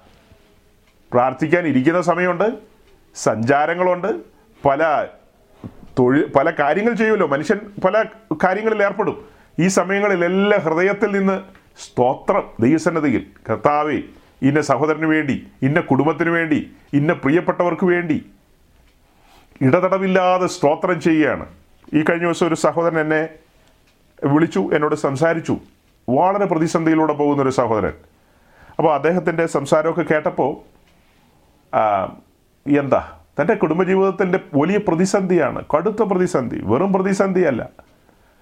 അപ്പം ഞാൻ പരസ്യമായിട്ട് പറയുന്നില്ലെന്നേ ഉള്ളൂ. അങ്ങനെ പറയാൻ പറ്റത്തില്ലാത്തൊരു കാര്യമായതുകൊണ്ടാണ് പറയാത്തത്. പക്ഷെ എന്റെ ഉള്ളിൽ വലിയ നോവുണ്ട് വലിയ നോവ്. അതുകൊണ്ടാണ് ഞാൻ ഇത്രയും പറഞ്ഞത്. സൗരങ്ങളെ പല സ്ഥലത്തും പലരും ഭാരം അനുഭവിക്കുകയാണ് ഈ കാര്യങ്ങളെല്ലാം കേൾക്കുമ്പോൾ ഈ ഒരു ശുശ്രൂഷകൻ എന്ന നിലയിൽ ഞാൻ എന്റെ പേഴ്സണൽ കാര്യങ്ങൾ ദൈവത്തോട് പ്രാർത്ഥിക്കാൻ സമയം ചെലവഴിക്കുകയാണെങ്കിൽ എങ്ങനെ എങ്ങനെ എങ്ങനെ ദൈവസ്ഥലത്തിൽ അതൊക്കെ നീതീകരിക്കപ്പെടും? ഞാൻ എന്നെ തന്നെ ഒരു ശുശ്രൂഷകൻ എന്ന നിലയിൽ ബലിപീഠത്തിൽ സമർപ്പിച്ചവനാണ്. ഞാൻ ഇനി എനിക്കായി ജീവിക്കുന്നില്ല. ഞാൻ ഇനി എനിക്കായി ചിന്തിക്കുന്നില്ല. ഞാൻ എന്റെ കാര്യം നോക്കുന്നില്ല. എന്റെ കാര്യം നിന്നെ പരമേൽപ്പിച്ചിരിക്കുന്നു. നീ നടത്തിക്കോ. എങ്ങോട്ടാന്ന് വെച്ചാൽ കൊണ്ടുപോക്കോ ആത്മാവിനാൽ ജനിക്കപ്പെട്ടവൻ ആത്മാവ് നടത്തുന്ന പോലെ പോയിക്കോട്ടെ. അങ്ങനെ പോട്ടെ. അതാണ് എന്റെ പോളിസി ശുശ്രൂഷകൻ എന്ന നിലയിൽ. അങ്ങനെയല്ലേ വേണ്ടത്? ഈ ഈ ഭാരങ്ങളുമായിട്ടാണ് ജനം കടന്നു വരുന്നത്. എന്തൊരു ഭാരമാണെന്നറിയാവോ? നിങ്ങൾക്ക് അത് പറഞ്ഞാൽ മനസ്സിലാകില്ല അത്ര ഭയങ്കരം. ഭാരത്തിലൂടെ ആ സഹോദരൻ കടന്നു പോവുക. ഞാൻ ഇത്രയും പറഞ്ഞത് വെച്ചിട്ട് നിങ്ങൾക്ക് സ്തോത്രം ചെയ്യാം. സജി സജിപ്പാസ് പറഞ്ഞ ആ സഹോദരനെ ഓർത്ത് ഞങ്ങൾ സ്തോത്രം ചെയ്യുന്നു. പേര് ഊരൊന്നും പറയണ്ട. ദൈവത്തിന് മനസ്സിലാവും. അങ്ങനെ ആ സഹോദരന് വേണ്ടി നിങ്ങൾ പക്ഷപാതം ചെയ്യുക. ഏ ആ സഹോദരന് രണ്ട് കുഞ്ഞുങ്ങളുണ്ട്. അപ്പോൾ അങ്ങനെ ആ സഹോദരൻ കടന്നു പോകുന്ന വൈഷമ്യമേറിയ അനുഭവങ്ങൾ. പെട്ടെന്ന് അത് ഓർത്തപ്പോൾ ഞാൻ പറയുകയാണ് നമ്മളെപ്പോഴും ഈ ഇങ്ങനെ ഭാരങ്ങളിലൂടെ കടന്നു പോകുന്ന മനുഷ്യരെയും വഹിച്ച് പ്രാർത്ഥിക്കണം. ദൈവസഭയുടെ ഭാഗമാണല്ലോ അവർ അപ്പം അത് കഴിഞ്ഞിട്ട് നമുക്ക് ഒന്ന് തെസ്ലോനിക്ക് ലേഖനം മൂന്നിന്റെ പത്തും കൂടെ വായിക്കാം. ഒന്ന് തെസ്ലോനി മൂന്നിന്റെ പത്ത്. First Thessalonians chapter three verse ten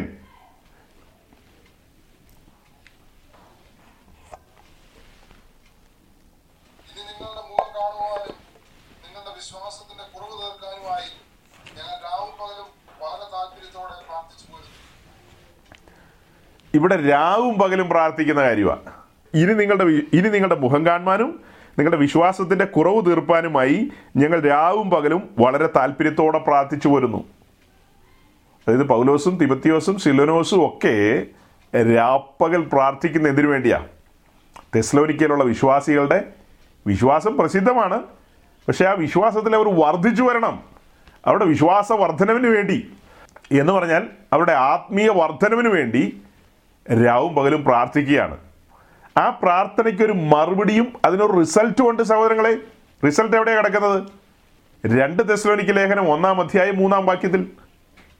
Second Thessalonians chapter one verse three നമ്മളിപ്പോൾ വായിച്ച മൂന്നിന്റെ പത്തിന്റെ മറുപടിയാണ് രണ്ട് തെസ്ലോനിക്ക് ലേഖനം ഒന്നിന്റെ മൂന്നിൽ കിടക്കുന്നത് സഹോദരന്മാരെ നിങ്ങളുടെ വിശ്വാസം ഏറ്റവും വർദ്ധിച്ചും ആളാം പ്രതി നിങ്ങൾക്ക് എല്ലാവർക്കും അന്യോന്യം സ്നേഹം പെരുകിയും വരികയാൽ ഞങ്ങൾ യോഗ്യമാകുമെന്ന ദൈവത്തിന് എപ്പോഴും നിങ്ങളെക്കുറിച്ച് സ്തോത്രം ചെയ്യുവാൻ കടപ്പെട്ടിരിക്കുന്നു ഇവിടെ രാപ്പകലിരുന്ന് പ്രാർത്ഥിച്ചതിന്റെ മറുപടിയല്ലേ കണ്ണാല കാണുന്നത്? എന്താ കാണുന്നത്? ഒരു ശുശ്രൂഷകൻ ആഗ്രഹിക്കുന്ന എന്താ? നിങ്ങളുടെ എല്ലാം ബിസിനസ് അനുഗ്രഹിക്കപ്പെടാനും നിങ്ങളെല്ലാം അന്റാർട്ടിക്കയ്ക്ക് പോകാനൊന്നും അല്ല ഞങ്ങൾ ആഗ്രഹിക്കുന്നത് നിങ്ങൾക്കൊരു തൊഴിൽ ആവശ്യമാണ് മാന്യമായി ജീവിക്കണം അതൊക്കെ ഞങ്ങളും ആഗ്രഹിക്കുന്നുണ്ട്.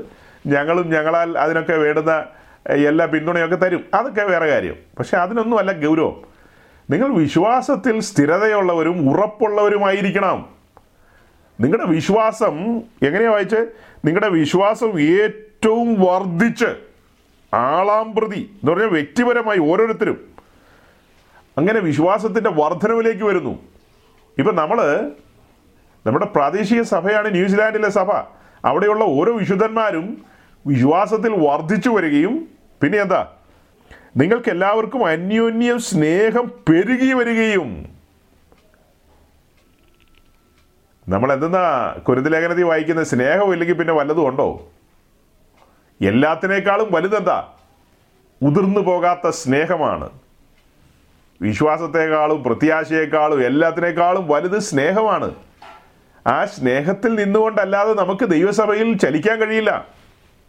സ്നേഹിക്കാതെ എങ്ങനെ നമുക്ക് മുന്നോട്ട് പോകാൻ കഴിയും? അപ്പോൾ തെസ്ലോനിക്കയിലുള്ള വിശുദ്ധന്മാരുടെ വിശ്വാസം വർദ്ധിക്കുന്നു അവരുടെ സ്നേഹം പെരുകുന്നു. പെരുകുന്നു. അപ്പം ഇന്നും അങ്ങനെ നമുക്ക് പ്രാർത്ഥിച്ചു കഴിഞ്ഞാൽ മറുപടി ലഭിക്കില്ലേ? മറുപടികൾ ലഭിക്കും. ഞാൻ എന്റെ ജീവിതത്തിൽ അങ്ങനത്തെ മറുപടികൾ കണ്ടിട്ടുള്ളയാളാണ്. കണ്ണാലെ കണ്ടിട്ടുണ്ട്. ഒരു ശുശ്രൂഷകൻ എന്ന നിലയിൽ സ്വന്തം കാര്യമല്ല പറയുന്നത്. സഭയോടുള്ള ബന്ധത്തിൽ വിശുദ്ധന്മാർ തീയിലൂടെ കടന്നു പോകുന്ന സാഹചര്യങ്ങളൊക്കെ നമ്മുടെ മുമ്പിൽ വന്നിട്ടുണ്ട്.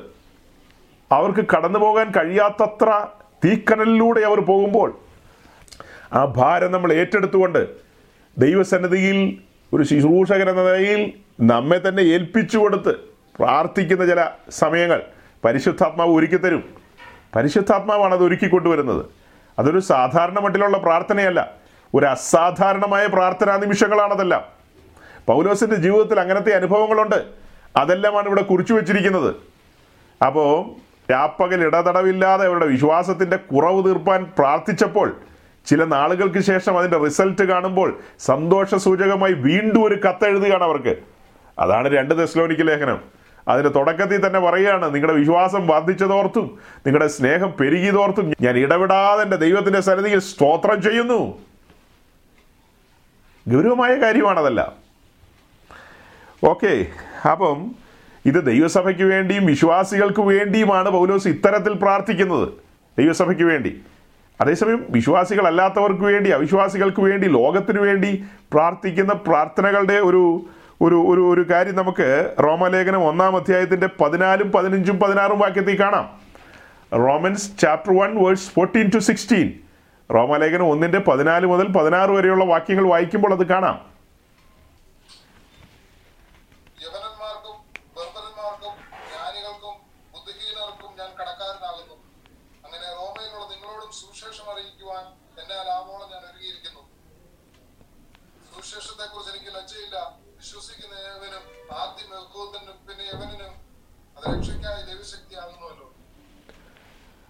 അതായത് പൗലോസ് ഇവിടെ പറയുന്നത് ഞാൻ കടക്കാരനാകുന്നു എന്ന്.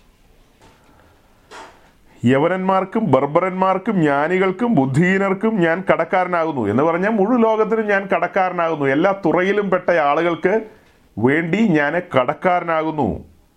സുവിശേഷത്തെക്കുറിച്ച് എനിക്ക് ലജ്ജയില്ല. വിശ്വസിക്കുന്ന ഏവനും ആദ്യം യഹൂദനും പിന്നെ യവനനും അത് രക്ഷയ്ക്കായി ദൈവശക്തിയാകുന്നുവല്ലോ. അപ്പോൾ ഈ യഹൂദനാകട്ടെ യവനനാകട്ടെ ബർബറനാകട്ടെ ഇവരാരുമാകട്ടെ അവർ വിശ്വാസത്താൽ രക്ഷ പ്രാപിക്കണമെങ്കിൽ ഈ ജനത്തിനു വേണ്ടി ഇടതടവില്ലാതെ ദൈവസന്നതിയിൽ സ്തോത്രം ചെയ്യണം. താൻ കടക്കാരനാകുന്നു എന്ന് പറയുമ്പോൾ കൈയൊഴിഞ്ഞു പോകാൻ പറ്റില്ല. കൈയൊഴിഞ്ഞു പോകാൻ പറ്റുമെന്നാണ് അർത്ഥം. നിർബന്ധം എന്റെ മേൽ കിടക്കുകയാണ്. ഇതിന് സമാനമായൊരു വാക്യം ഒന്ന് കുരുന്ത ലേഖനത്തിലുണ്ടല്ലോ ഒന്ന് കുരുന്ത ലേഖനം ഒൻപതാം അധ്യായത്തിന്റെ പതിനാറും പതിനേഴും വാക്യം. First Corinthians chapter nine verse sixteen and seventeen ഒന്ന് കുരുതി ലേഖനം ഒൻപതിന്റെ പതിനാറും പതിനേഴും വാക്യം. സമാനമായ വാക്യമാണ്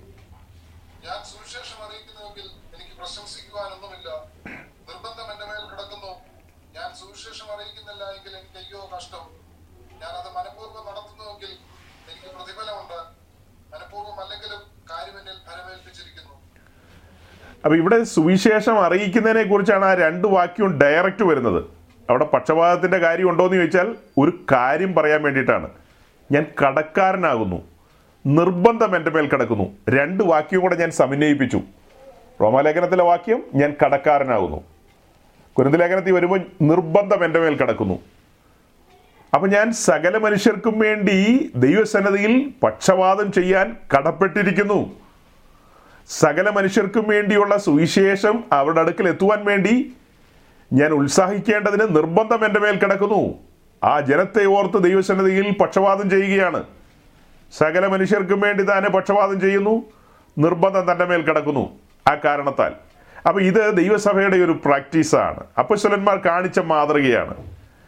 നമ്മളിവിടെ എല്ലാം നോക്കുമ്പോൾ കൊരിന്തിലുള്ള വിശുദ്ധന്മാരാകട്ടെ റോമിലുള്ള വിശുദ്ധന്മാരാകട്ടെ തെസ്ലോനിക്കയിലുള്ള വിശുദ്ധന്മാരാകട്ടെ അവരുടെ എല്ലാം ജീവിതത്തിൽ ചെറുതും വലുതുമായ ഒത്തിരി കാര്യങ്ങളുണ്ട്. ചെറുതും വലുതുമായ മനുഷ്യരല്ലേ?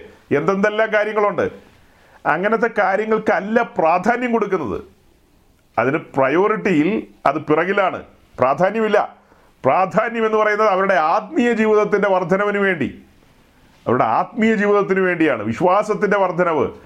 സ്നേഹത്തിൽ പെരുകണം. ഇങ്ങനെ പല കാര്യങ്ങൾക്ക് വേണ്ടിയാണ്. അവരുടെ ഹൃദയദൃഷ്ടി പ്രകാശിക്കണം. അവർ വെളിപ്പാടിൽ എത്തണം. ഇങ്ങനെയുള്ള കാര്യങ്ങൾക്ക് വേണ്ടിയാണ് ഇടതടവില്ലാതെ പ്രാർത്ഥിക്കുന്നതും യാചിക്കുന്നതും പക്ഷപാതം ചെയ്യുന്നതുമല്ല. പിന്നെ മറ്റൊരു തലത്തിൽ നമ്മൾ പറഞ്ഞു നശിച്ചു പോകുന്ന ആത്മാക്കളെക്കുറിച്ച്. നശിച്ചു പോകുന്ന ആത്മാക്കളെ കുറിച്ചുള്ള ഭാരം അതാണ് ഞാൻ കടക്കാരനാകുന്നു എന്നുള്ളത് പറയുന്നത്. അതിനാണ് നിർബന്ധം എന്റെ മേൽ കിടക്കുന്നു എന്ന് പറയുന്നത്. ഈ ഒരു തലത്തിലേക്ക് ഒരു ശുശ്രൂഷകൻ ഒരു ദൈവവൈതൽ ആദ്യപടി ഒരു ശുശ്രൂഷകൻ രണ്ടാമത് എല്ലാ ദൈവമക്കളും ആ ഒരു തലത്തിലേക്ക് മാറിക്കഴിഞ്ഞാൽ നമ്മൾ ഇന്നത്തെ പെന്തിക്കോസുമായിട്ട് സഹകരിച്ച് പോകാനേ പറ്റാത്തൊരു ഗതികേടിലേക്ക് വരും. ഇതിനെല്ലാം നേരെ ഓപ്പോസിറ്റാണ് ഇന്നത്തെ പെന്തിക്കോസ് എന്ന് പറയുന്നത്. ഇന്നത്തെ പെന്തിക്കോസ് ഇതിനെല്ലാം നേരെ ഓപ്പോസിറ്റാണ് ഞാൻ ഇന്നലെ വൈകിട്ട് ഒരു വീഡിയോ കാണിച്ചു.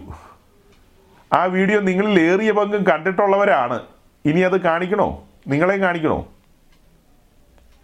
ഒന്നര കോടി ഒരു നിക്കർവാല എല്ലാവർക്കും കൊടുക്കുന്നത് ഇന്നലെ കണ്ടവരാ കൂടുതലും. ഇനിയിപ്പോൾ ഇന്ന് കാണിക്കണ്ട. അല്ലാതെ തന്നെ നിങ്ങളുടെ നിങ്ങളെല്ലാം സോഷ്യൽ മീഡിയ കൈകാര്യം ചെയ്യുന്നവരാണല്ലോ. സോഷ്യൽ മീഡിയയിൽ തരംഗമാണ് ബർമൂടക്കാരന്റെ സുവിശേഷം. ബർമൂഡ സുവിശേഷം എന്ന് പറയും അതിന്. ഏ?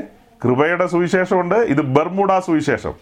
അപ്പോൾ ബർമൂഡ സുവിശേഷക്കാരൻ പറയുന്നത് എന്റെ ഹൃദയത്തിൽ നോവും ഭാരവും വരികയാണ്. എന്നാ അഞ്ച് ലക്ഷത്തി ഇരുപതിനായിരം രൂപ അച്ചായന്റെ അക്കൗണ്ടിലേക്ക് വരാത്തതുകൊണ്ട് എന്റെ ഹൃദയം തുടിക്കുകയാണ്. പിന്നെ മറ്റേ അച്ചായന്റെ അക്കൗണ്ടിലേക്ക് ഒന്നര കോടി വരും. ഇതാ വന്നിരിക്കുന്നു. എനിക്ക് ആകെ വേണ്ടത് താഴ്മയും വിനയവും ആ പയ്യനിൽ നിന്ന് പഠിക്കണം. അവനാകെ വേണ്ടത് ഒരു കൊക്കക്കോള മാത്രമാണ്. വേറെ ഉദയച്ചിമാരൊക്കെ ആണെങ്കിൽ അതിന്റെ ദശാംശം ചോദിച്ചു കളയും. ഇവനൊരു ദശാംശവും വേണ്ട ഒരു കുന്തവും വേണ്ട. ഇവനെ സംബന്ധിച്ച് ദശാംശം കൊടുത്തില്ലേ പൂട്ടുകുറ്റിയിലോ അല്ലോ വാടക്കുറ്റി കയറ്റി വിടുന്നു. അങ്ങനെ ഒന്നും പറയുന്നില്ല പുള്ളി. ആകെ എത്ര സിമ്പിൾ മാനാ പുള്ളി. അതൊന്നും ആരും കാണുന്നില്ല കേട്ടോ. ഒരു കൊക്കക്കോള മാത്രം കൊണ്ട് ഒന്നര കോടി റിലീസ് ചെയ്യുന്ന റിലീസുകാരനാണ് പുള്ളി. ഏ ഒന്നര കോടി റിലീസ് ചെയ്യുന്ന റിലീസുകാരൻ പൗലോസൊക്കെ ശരിക്കും കണ്ടുപഠിക്കേണ്ടതാ. നമ്മളിപ്പോൾ ഇത്രയും വാക്യങ്ങളിലൂടെ ഈ പൗലോസിന്റെ ശുശ്രൂഷയും പക്ഷപാതമൊക്കെ കണ്ടല്ലോ. ശരിക്കും പൗലോസൊക്കെ ഇവരിൽ നിന്ന് കണ്ടുപഠിക്കണം. പൗലോസ് തലകുത്തി നിന്നാൽ അക്കൗണ്ടിലേക്ക് ഒന്നര കോടി വരുത്താൻ പറ്റുമോ പുള്ളിയുടെ മെയ്മേൽ നിന്ന് ഒത്തിരിയോ റൂമാലൊക്കെ ഇട്ടാൽ രോഗി സൗഖ്യമാകുമായിരിക്കും. അവിടെ കൊണ്ട് പുള്ളിയുടെ ശുശ്രൂഷ നിന്നു. ചിലപ്പോൾ മരിച്ചവരെ ഉയർപ്പിക്കുമായിരിക്കാം. പക്ഷേ അക്കൗണ്ടിലേക്ക് ഒന്നര കോടി വരുത്തുന്ന വിദ്യയൊന്നും പൗലോസിനൊന്നും അറിയില്ല. പത്രോസിന് ഒരു ജുക്കും അറിയില്ല. പക്ഷേ അതൊക്കെ ഇന്നത്തെ ഇവരിൽ നിന്ന് കണ്ടുപിടിക്കണം ബർമൂഡ സുവിശേഷം. അപ്പോൾ ബർമൂഡ സുവിശേഷത്തിൽ നിന്ന് എന്താ ന്യൂസിലാൻഡുകാരെ നിങ്ങളുടെ നാട്ടിലും ബർമൂഡക്കാരുണ്ട്. ബർമൂഡയുടെ ആൾക്കാർ ന്യൂസിലാൻഡിലും ഉണ്ട്. ഞാൻ ഇന്നലെയാന്ന് തോന്നുന്നു. കഴിഞ്ഞ ദിവസം ആരോട് പറഞ്ഞ പോലെ എന്നെ വെടിവെച്ച് കൊല്ലുക എന്ന് പറഞ്ഞാൽ ഇത്തരം ബർമൂടക്കാർക്ക് ഞാൻ കർത്തൃമേശ കർത്തൃമേശ ഇങ്ങനെ നമ്മൾ കൊണ്ടുപോകുമല്ലോ. അപ്പോൾ ഒരുത്തൻ പറയാണ് ഞാൻ ബർമൂഡ സുവിശേഷത്തിന്റെ ആളാണെന്ന് പറഞ്ഞാൽ അറിഞ്ഞില്ലേ കുഴപ്പമില്ല. നമ്മൾ ജനറൽ ആയിട്ടല്ലേ പറയുന്നത്. ഇത് ഇങ്ങനെയാണ് എടുക്കേണ്ടത് ഇത് ഇങ്ങനെയാണ് അതിന്റെ കണ്ടീഷൻസ് എന്നൊക്കെ പറയും. രക്ഷിക്കപ്പെട്ട് സ്നാനപ്പെട്ട് ദൈവകൃപയിൽ നിങ്ങൾ വിവേചിച്ചു കൊള്ളണം. നിങ്ങൾ വിവേചിച്ചു കൊള്ളണം. നമുക്കറിയില്ലല്ലോ വന്നിരിക്കുന്നവർ ആരാരെല്ലാമാണെന്ന്. നമുക്കറിയാവുന്ന നമ്മുടെ വിശ്വാസികൾ കാണും. പക്ഷേ പുറത്തുനിന്ന് രണ്ട് മൂന്ന് ഗസ്റ്റ് വന്നിരിക്കുക. അവരോട് ചോദിക്കുമ്പോൾ അവർ വിശ്വാസികളാണെന്നാണ് പറയുന്നത്. അപ്പോൾ കാര്യങ്ങളൊക്കെ പറഞ്ഞു. ഈ മീറ്റിങ്ങിനിടയ്ക്ക് അവരുടെ ക്രെഡൻഷ്യലൊക്കെ ചോദിക്കാൻ പറ്റുമോ അഡ്രസ്സും പിൻകോഡും ഒക്കെ ചോദിക്കാൻ പറ്റുമോ അവർ പറഞ്ഞു ഓക്കെ. അപ്പൊ ഇത് ഇതാണ് കണ്ടീഷൻ. ഇങ്ങനെയാണെങ്കിൽ മാത്രമേ കൈ നീട്ടാവൂ. അപ്പോൾ അവർ കൈ നീട്ടുന്നു. പക്ഷേ അതിന് മുമ്പ് അവൻ പറയാണ് ഞാൻ ഈ ബർമുഡ സുവിശേഷത്തിന്റെ വക്താവാണ്. അവിടുത്തെ ഒരു ശിഷ്യഗണമാണെന്ന് പറഞ്ഞാൽ മക്കൾ ഇച്ചിരി പുറകോട്ട് മാറിയിരിക്കാൻ പറയും. കാരണം നിന്റെ ഗുരുവിന്റെ മേൽ വ്യാപരിക്കുന്നത് ദുഷ്ടാത്മാവാണ്. ഇന്നലെ ഞാൻ പച്ചയ്ക്ക് പറഞ്ഞു. ഈ കോട്ടയംകാരൻ തങ്കുച്ചായന്റെ മേൽ വ്യാപരിക്കുന്നത് പുള്ളിയുടെ ആ സഹായിയുടെ മേലും ഉള്ളത് ദുഷ്ടാത്മാവാണ്. അപ്പോൾ ആ- ദുഷ്ടാത്മാവ് ഇപ്പൊ ഇത്രയും വാക്യത്തിൽ നിന്ന് മനസ്സിലായില്ലെങ്കിൽ പിന്നെ ഇനി എന്ത് ഏത് ദുനിയാവി മനസ്സിലാവും? ഒരു പുതിയ നിയമ ശുശ്രൂഷകന്റെ മനോഭാവം അവന് സഭയോടും ദൈവജനത്തോടുമുള്ള അദമ്യമായ അവരുടെ അവരോടുള്ള ആ ആഗ്രഹവും അവരോടുള്ള താല്പര്യവും ഈ വചനത്തിലൂടെയൊക്കെ നമ്മുടെ മുമ്പിൽ തുറന്നു വന്നു.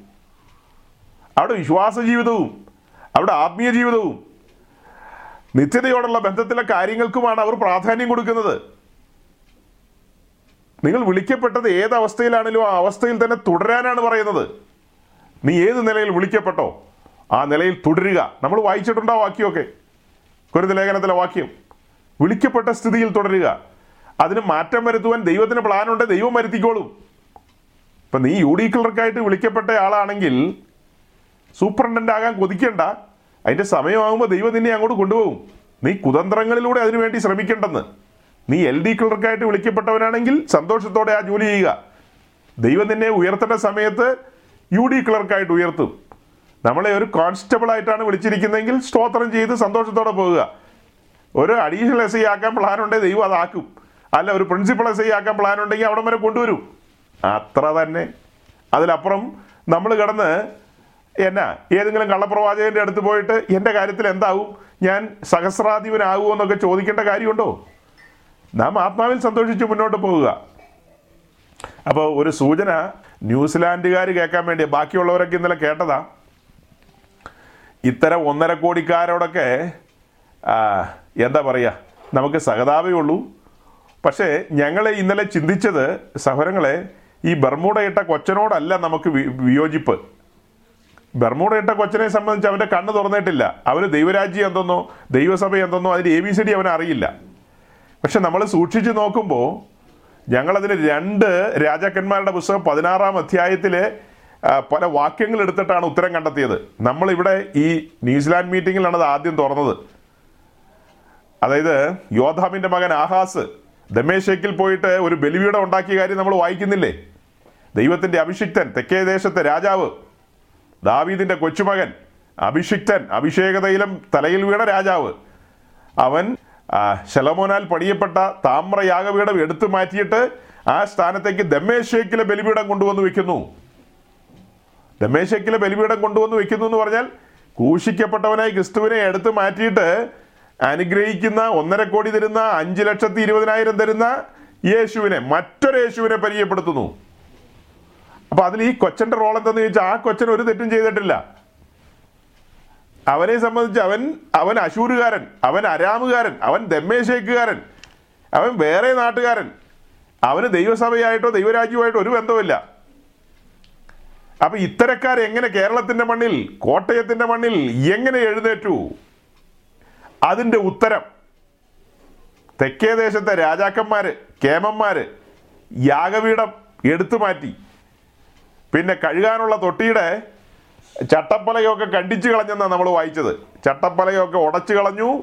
കാളുകളുടെ മുതുകത്തിരിക്കുന്ന താമ്രക്കടൽ താമ്രക്കടലെടുത്ത് താഴെ വെച്ചു. അപ്പസ്തോലിക ഉപദേശം തകിടം മറിച്ചു. കഴിഞ്ഞ പത്തിരുപത്തഞ്ച് വർഷമായിട്ട് പല സ്ഥലത്തും താമ്രക്കടലൊക്കെ താഴെ ഇരിക്കുക. അത് കാളകളുടെ മുതുകത്തല്ല ഇരിക്കുന്നത്. കാളകളുടെ മുതുകത്ത് അത് വഹിച്ചുകൊണ്ട് അല്ലെങ്കിൽ ചുമന്നുകൊണ്ട് നിൽക്കുന്നു എന്ന് പറയുമ്പോൾ അത്തരക്കാര് ആ പന്ത്രണ്ട് കാളകൾ പന്ത്രണ്ട് അപ്പോസ്റ്റോലന്മാരെ കാണിക്കുന്നു. കർത്താവിന്റെ ദാസന്മാരെ കാണിക്കുന്നു. അവർ അപ്പോസ്റ്റോലിക ഉപദേശം ചുമന്ന് നിൽക്കുകയാണ്. അപ്പോസ്റ്റോലികമായ ഉപദേശത്തെ വഹിച്ചുകൊണ്ട് നിൽക്കുകയാണ്. എന്താ അപ്പോസ്റ്റോലിക ഉപദേശം? വാതിൽ തുറന്നാൽ ആദ്യം യാഗപീഠം. അതാണ് അപ്പോസ്റ്റോലിക ഉപദേശം.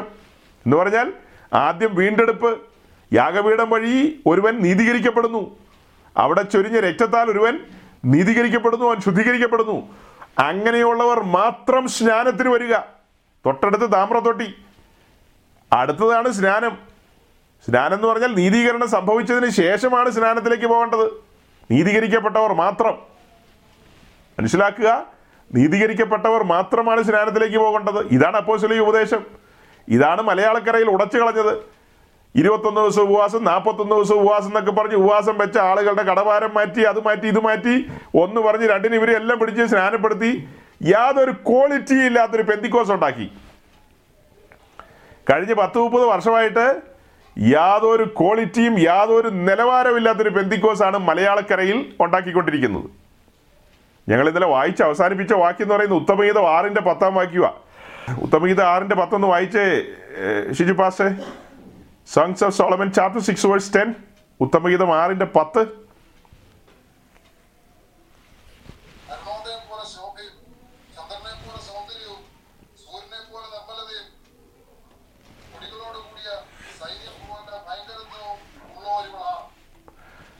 ഭയങ്കരത്വമൊക്കെ പോയിട്ട് പത്ത് മുപ്പത് കൊല്ലം കഴിഞ്ഞു. ഒരു ഭയങ്കരത്വം ഇല്ല ഇപ്പോൾ ഒരു ശോഭയില്ല ഒരു നിർമ്മലതയും ഇല്ല. എന്ത് നിർമ്മലതയുണ്ടെന്നാ പറയുന്നത് ഒരു നിർമ്മലതയും ഇല്ല അപ്പൊ ഇവിടെ ഒരു വാക്വം ഇവിടെ ഒരു വാക്വം വന്നു. ഈ വാക്വത്തിലേക്കാണ് കോട്ടയംകാരൊക്കെ കടന്നു വന്നത്. കോട്ടയംകാർ മാത്രമല്ല അങ്ങ് കൊച്ചിയിലെ പത്തടിപ്പാലം പിന്നെ എം ജി റോഡുകാർ പിന്നെ അങ്ങ് കുമ്പളം പാലത്തിനടുത്ത് കുമ്പളം അരൂർ പാലത്തിനടുത്ത് അവിടെയൊക്കെ പുള്ളികൾ എഴുന്നേറ്റിട്ടുണ്ട്. ഇതെങ്ങനെ എഴുന്നേറ്റു? ഇവിടെ വിളക്ക് കെട്ടുപോയെന്നേ. ആ സിയിലെ വിളക്ക് കെട്ടുപോയി. ചില സ്ഥലത്തത് മുനിഞ്ഞു കത്തുന്നു. ഈ കാരണത്താലാണ് ഇത്തരക്കാർ എഴുന്നേറ്റത്. എവിടെ പക്ഷപാതക്കാര് എവിടെ പക്ഷപാതക്കാര് എന്താ ഈ പക്ഷപാതം എന്ന് പറയുന്നത്? ഞാൻ രണ്ട് പേര് പറഞ്ഞു നിങ്ങളോട്. നിങ്ങൾ ടൈപ്പ് ചെയ്ത് നോക്കുക. John Knox John Hyde. ഇവരുടെയൊക്കെ പേര് ടൈപ്പ് ചെയ്ത് നോക്കുക ഇവരൊക്കെ എങ്ങനെയാണ് പ്രാർത്ഥിച്ചെന്ന് ഇവർ മാത്രമല്ല കേട്ടോ. പ്രാർത്ഥനാ വീരന്മാരുടെ ലിസ്റ്റ് കിടക്കുകയല്ലേ? അവരൊക്കെ ദൈവസഭയ്ക്ക് വേണ്ടി ദേശത്തിന് വേണ്ടി ഇടിവിൽ നിന്ന് പ്രാർത്ഥിച്ചു മതിൽ കെട്ടി നിന്ന് പ്രാർത്ഥിച്ചു. നമ്മൾ എസ് എ എൽ ഇരുപത്തിരണ്ടിന്റെ മുപ്പതും കൂടെ നോക്കുമ്പോൾ ദൈവം അന്വേഷിക്കുകയാണ് ദേശത്തിന് മതിൽ കെട്ടി ഇടിവിൽ നിന്ന് പക്ഷപാതം ചെയ്യാൻ ഒരു പുരുഷനെ ഒരുത്തിനെ പോലും കണ്ടെത്തിയില്ലെന്ന് അവിടെ വായിക്കുന്നത് അപ്പം നമ്മുടെ ഈ പറഞ്ഞ കാലഘട്ടത്തിലേക്ക് വന്നപ്പോൾ ഈ ചർച്ചകളായ ചർച്ചകളിൽ നടക്കുന്ന പ്രാർത്ഥനകളെല്ലാം തങ്ങളുടെ സ്വയത്തിന്റെ പൂർത്തീകരണം. എങ്ങനെയാ? തങ്ങളുടെ സ്വയേച്ഛകളുടെ പൂർത്തീകരണം. തങ്ങളുടെ സ്വാർത്ഥ താല്പര്യങ്ങളുടെ പൂർത്തീകരണത്തിന് വേണ്ടി കണ്ണുനീരോടെ പ്രാർത്ഥിക്കുന്നുണ്ട്. ഇല്ലെന്ന് പറയുന്നില്ല. കണ്ണുനീരോട് കൂടി തന്നെയാണ് പ്രാർത്ഥിക്കുന്നത് ഹൃദയം പൊട്ടിയ ചിലരൊക്കെ പ്രാർത്ഥിക്കുന്നത് അതൊക്കെ ശരി തന്നെയാണ് പക്ഷേ വിളക്ക് കെട്ടുകൊണ്ടിരിക്കുക വിളക്ക് ഓരോ ദിവസം ചെല്ലുന്നതോറും കെട്ടുപോയിക്കൊണ്ടിരിക്കുകയാണ്. അപ്പോഴാണ് ഇരുളിന്റെ സാമ്രാജ്യങ്ങൾ ഒന്നര കോടിയും രണ്ടര കോടിയും കാതിലെയും കഴുത്തിലെയും ഒക്കെ അഭിഷിക്തന്റെ കൽക്കീഴിൽ ഊരി വെക്കാനൊക്കെ പറയുന്ന വേന്ദ്രന്മാർ എഴുന്നേൽക്കുന്നു കണ്ടില്ലേ അടൂര് ഒരുത്തന്റെ മുമ്പിൽ ആൾക്കാരെല്ലാം ഊരി പറിച്ചുകൊണ്ട് ഇടുന്നത്. ഇവിടെ ഇതാ ഒന്നര കോടി. ഇത് ഇവിടെയല്ല തുടങ്ങിയെന്ന് ഞാൻ പറഞ്ഞു ഇന്നലെ. ഇത് ബാംഗ്ലൂരിലാണ് തുടങ്ങി വെച്ചത്. ഇവിടുത്തെ മഹാനായ Assemblies of senior pastor Paul തങ്കയുടെ ചർച്ചിൽ ഒരു ആഫ്രിക്കക്കാരൻ വന്ന് ആളുകളുടെ അക്കൗണ്ടിലേക്ക് അത് നാൽപ്പത്തയ്യായിരം വരെ കണ്ടാ പോയത്. ഒന്നര കോടിയൊന്നും പുള്ളി വിചാരിച്ചിട്ട് നടന്നില്ല. എസ് എം എസ് വന്നോ എന്ന് ചോദിച്ചപ്പോൾ ഒന്ന് രണ്ട് പേര് പറഞ്ഞു വന്നു. എത്ര വന്നു? നാൽപ്പത്തയ്യായിരം പിന്നെ ചിലരുടെ പേഴ്സിൽ നാലായിരം മൂവായിരം എങ്ങാണ്ട് കൂടി. അത്ര മാത്രം. അല്ലാതെ ലക്ഷങ്ങളും കോടികളും അഞ്ച് ലക്ഷത്തി ഇരുപതിനായിരം ഒന്നും ആഫ്രിക്കക്കാരൻ വിചാരിച്ചിട്ട് നടന്നില്ല. അതൊക്കെ കോട്ടയംകാരൻ വിചാരിച്ചിട്ടാണ് നടന്നത്. അപ്പൊ ഇതിന്റെയൊക്കെ കാരണം പക്ഷപാതം ഞാൻ ഇവിടെ അവസാനിപ്പിക്കുകയാണ്. ഇതിന്റെയൊക്കെ കാരണമാണ് പറയുന്നത് ദൈവസഭ അതിന്റെ ട്രാക്കിൽ നിന്ന് മാറിപ്പോയി സഹോദരങ്ങളെ. മലയാളക്കരയിലെ ദൈവസഭ അതിന്റെ ട്രാക്കിൽ നിന്ന് അതിന്റെ തനിമയിൽ നിന്ന് മാറിപ്പോയി. അരുണോദയം പോലെ ശോഭയും പിന്നെ സൂര്യനെ പോലെ പ്രഭയും ഭയങ്കരത്വം ഉള്ളവർ ഇവൾ ആരെന്നൊക്കെ ചോദിച്ചപ്പോൾ ഈ ഒരു ഭയങ്കരത്വം ഇന്ന് ദൈവസഭയ്ക്കില്ല. നാം പറയുന്ന ദൈവസഭ എന്ന് പറയുന്ന അതിന് അവിടെ ചുറ്റുമുള്ള മർത്തോമക്കാരും സി എസ് ഐക്കാരും യുവാഞ്ചലിക്കലുകാരും പിന്നെ ബ്രദറുകാരും പിന്നെ എന്നാ ലൂതറൻകാരനും മെത്തഡിസ്റ്റുകാരനുമായിട്ട് എന്നാ ഈ പെന്തിക്കോസിന് വ്യത്യാസം? നമ്മുടെ പെണ്ണുങ്ങൾ ഈ കാതിലും കഴുത്തിലും ഒന്നും ഇടുന്നില്ല. അതല്ലേ വ്യത്യാസമുള്ളൂ? അതല്ലാതെ എന്നാ വ്യത്യാസം? നിങ്ങൾ സഹോദരങ്ങളൊന്ന് ചിന്തിച്ചു നോക്കിയേ നമ്മൾ മുന്നമേ പറഞ്ഞിട്ടുള്ളതാണ് പുതുതായി കേൾക്കുന്നവരോട് പറയുക. സഹോദരിമാരെ നിങ്ങൾ ചിന്തിക്കുന്നതും നിങ്ങളുടെ തൊട്ടടുത്തുള്ള കത്തോലിക്കര് ചിന്തിക്കുന്നതും ചിന്താമണ്ഡലേ. ഈ രണ്ട് കൂട്ടരുടെ ചിന്താമണ്ഡലം തമ്മിൽ വല്ല വ്യത്യാസമുണ്ടോ? അവരവരുടെ സ്വന്തം കാര്യത്തിന് വേണ്ടി നൊവേനയ്ക്കും അമ്പെഴുന്നള്ളിപ്പിനും ഏടാകൂടത്തിനും ഒക്കെ അവർ പോകുന്നു. അവരുടെ കാര്യം നടക്കണം. കാര്യം നടക്കണം. അങ്ങനെ അവർ ഓരോരോ സ്ഥലങ്ങളിൽ പോയി പ്രാർത്ഥിക്കുന്നു മെഴുതിരി കത്തിക്കുന്നു കുമ്പിടുന്നു. നമ്മളോ കണ്ട കള്ളപ്രവാചകന്മാരുടെ അടുത്ത് പോയി ഇതേ കാര്യം തന്നെ പറയുന്നു. മെഴുകുതിരി കത്തിക്കുന്നില്ലെന്നല്ലേ വ്യത്യാസമുള്ളൂ. മെഴുകുതിരി കത്തിക്കുന്നില്ലെന്നല്ലേ വ്യത്യാസമുള്ളൂ. നിങ്ങളൊരു മെഴുതിരിയും കൂടെ വേണേ കത്തിച്ചോ. അപ്പം ഇങ്ങനെ ഈ സെയിം രണ്ടും തമ്മിൽ ഒരു വ്യത്യാസമില്ലാതെ വന്നിരിക്കുക. ഉത്തമഗീതം ആറിന്റെ പത്ത്. ഒന്നുകൂടെ കണ്ണു തുറന്ന് നിങ്ങൾ നോക്കിക്കൊള്ളണം. ദൈവസഭയെക്കുറിച്ച് എഴുതി വച്ചിരിക്കുന്നത്. ആ ഒരു നിലയിലാണോ ദൈവസഭ? ദൈവസഭ എന്ന് പറഞ്ഞാൽ ഞാനും നിങ്ങളുവാ. നമ്മിലേക്ക് നമ്മളൊന്ന് ടോർച്ചടിച്ച് നോക്കിയേ. ഈ വാക്യവും നമ്മളുമായിട്ടല്ലോ ബന്ധമുണ്ടോന്ന്? സഭ ഈ ഒരു നിലയിലേക്ക് വരണമെങ്കിൽ അഭയാചന നടക്കണം പക്ഷപാതക്കാർ രംഗത്ത് വരണം. പ്രാർത്ഥനാ വീരന്മാർ എഴുന്നേൽക്കണം. നമുക്ക് പ്രാർത്ഥിക്കാനുള്ളൊരു കാര്യമാണ് പ്രാർത്ഥന വീരന്മാരെ എഴുന്നേൽപ്പിക്കണമേ. പക്ഷെ നമ്മുടെ ആൾക്കാർ ഒരു ചെറിയ ഗ്യാപ്പ് കിട്ടിക്കഴിഞ്ഞാൽ ഞായറാഴ്ച ആകുമ്പോൾ ഡബിൾ ഡ്യൂട്ടിയാ ഞായറാഴ്ച ഡബിൾ ഡ്യൂട്ടിയാ ഒരു ഗ്യാപ്പ് കിട്ടിയ. ഉയ്യോ ഞങ്ങൾക്ക് സൂം മീറ്റിംഗ് സൂം മീറ്റിംഗ് അയാൾ പ്രസംഗിക്കട്ടെ. നമുക്ക് പിന്നെ റെക്കോർഡ് ചെയ്ത് കേൾക്കാം. പിന്നെ നിങ്ങൾ എങ്ങോട്ട് പോവാ? ഇന്ന് ഡബിൾ ഡ്യൂട്ടിയാന്നേ ഇന്ന് ഡബിൾ ഡ്യൂട്ടിയാ ആ ശരി. അപ്പോൾ ആളുകളെല്ലാം ഓടുകയാണ്. മർത്തോമക്കാരൻ ഇങ്ങനെ തന്നെയാണ് ഓടുന്നത്. മർത്തോമക്കാരൻ ചിന്തിക്കുന്ന ആ ചിന്തയല്ലേ ബന്ധുക്കോസുകാരന്? ഞായറാഴ്ച ഡബിൾ ഡ്യൂട്ടിയാണ് എന്ന് പറഞ്ഞാൽ ശനിയാഴ്ച വരെ ജോലി ചെയ്താൽ കിട്ടുന്നത് പോലെയല്ല ഞായറാഴ്ച കിട്ടുന്നത്. ഞായറാഴ്ച സായിപ്പൊന്നും ജോലി ചെയ്യില്ലെന്നേ. സായിപ്പിന് സായിപ്പിന് ബുദ്ധിയുണ്ട്. സായിപ്പ് അന്ന് എൻജോയ് ചെയ്യാൻ പോവും. കറങ്ങാൻ പോവും. പല പരിപാടിയാണ് പുള്ളികൾക്ക്. മദാമ്മ ഏതെങ്കിലും കടത്തിയിരുത്ത് പോയി കിടക്കും സായിപ്പും അങ്ങനെ കിടക്കും. പല കാര്യങ്ങളാണ് അവർക്ക്. അപ്പോൾ അത് ആ വാക്ക് ഫില്ല് ചെയ്യാനാണ് ദൈവം ഭൂമിയിൽ മലയാളികളെ ജനിപ്പിച്ചിരിക്കുന്നത്. അപ്പോൾ മലയാളികളാണ് സായിപ്പിന്റെ വാക്കും ഫുൾഫിൽ ചെയ്യുന്നത്. അത് പോത്തുപോലെ പണിയും. ആകെ ഒറ്റ കാര്യമുള്ളൂ. ഡോളറും ദിനാറും പോക്കറ്റിലേക്ക് വീഴണം. എന്നിട്ട് നാട്ടിൽ വന്നൊരു സാക്ഷ്യവും പറയും. കർത്താവ് നല്ലവനും വല്ലവനുമായിരുന്നു. ഞായറാഴ്ച ആരാധന കൂട്ടായ്മ ഒന്നും ഇല്ലായിരുന്നെങ്കിൽ തന്നെയും ദൈവം വിശ്വസ്തനായിരുന്നു. പാസ്റ്റർക്ക് പാസ്റ്റർക്കെല്ലാം അയച്ചു കൊടുക്കുന്നുണ്ടല്ലോ. കൃത്യമായിട്ട് പാസ്റ്റർ സ്വോത്രവും ചെയ്യുന്നുണ്ട്. പാസ്റ്റർ സ്വോത്രവും ചെയ്യുന്നുണ്ട്. സ്വോത്രത്തിനൊന്നൊരു കുറവില്ല. ഇടതടവില്ലാതെ സ്വോത്രം ചെയ്തുകൊണ്ടിരിക്കുക. ഞങ്ങളുടെ സഹോദരനെ ഓർത്ത് സ്വോത്രം. കർത്താവ് ന്യൂസിലാൻഡിലായിരിക്കുന്നു. നടത്തണമേ. കുഞ്ഞുകുട്ടി പരാധീനതകളൊക്കെ ആയിട്ട് പാസ്റ്ററും പാസ്റ്റർ അമ്മാമയാണെങ്കിൽ മുട്ടിപ്പായി പ്രാർത്ഥിക്കുക. ഇടയ്ക്കിടയ്ക്ക് അവരെ അറിയിക്കുകയും ചെയ്യും. ഞങ്ങൾ പ്രാർത്ഥിക്കുന്നുണ്ട് കേട്ടോ. എന്തിനു വേണ്ടിയാ? നിങ്ങളുടെ ജോലിയുടെ സ്ഥിരതയ്ക്ക് വേണ്ടി അവിടെ പോരാട്ടമില്ലേ? അതിനൊക്കെ വേണ്ടി. സാത്താൻ ഇവളോട് പോരാടിക്കൊണ്ടിരിക്കുക ഇവൾ ആരാധനയ്ക്ക് പോവുകയില്ല. ഇവൾ ഞായറാഴ്ച ഡബിൾ ഡ്യൂട്ടി എന്നും പറഞ്ഞ് എന്നും ജോലിക്ക് പോവുക. കൂട്ടായ്മയില്ല അവക്ക്. എന്നാൽ ഓൺലൈനിലെങ്കിലും ഉണ്ടല്ലോ അതിലെങ്കിലും പോകും ഒന്നിലും ഇല്ല. പക്ഷെ നാട്ടിലുള്ള പാസ്റ്ററും അമ്മാമ്മ എന്താ പ്രാർത്ഥിക്കുന്നത് ജോലിക്കുള്ള പോരാട്ടത്തിനെതിരെ. ജോലിക്ക് എന്നാ പോരാട്ടമാ?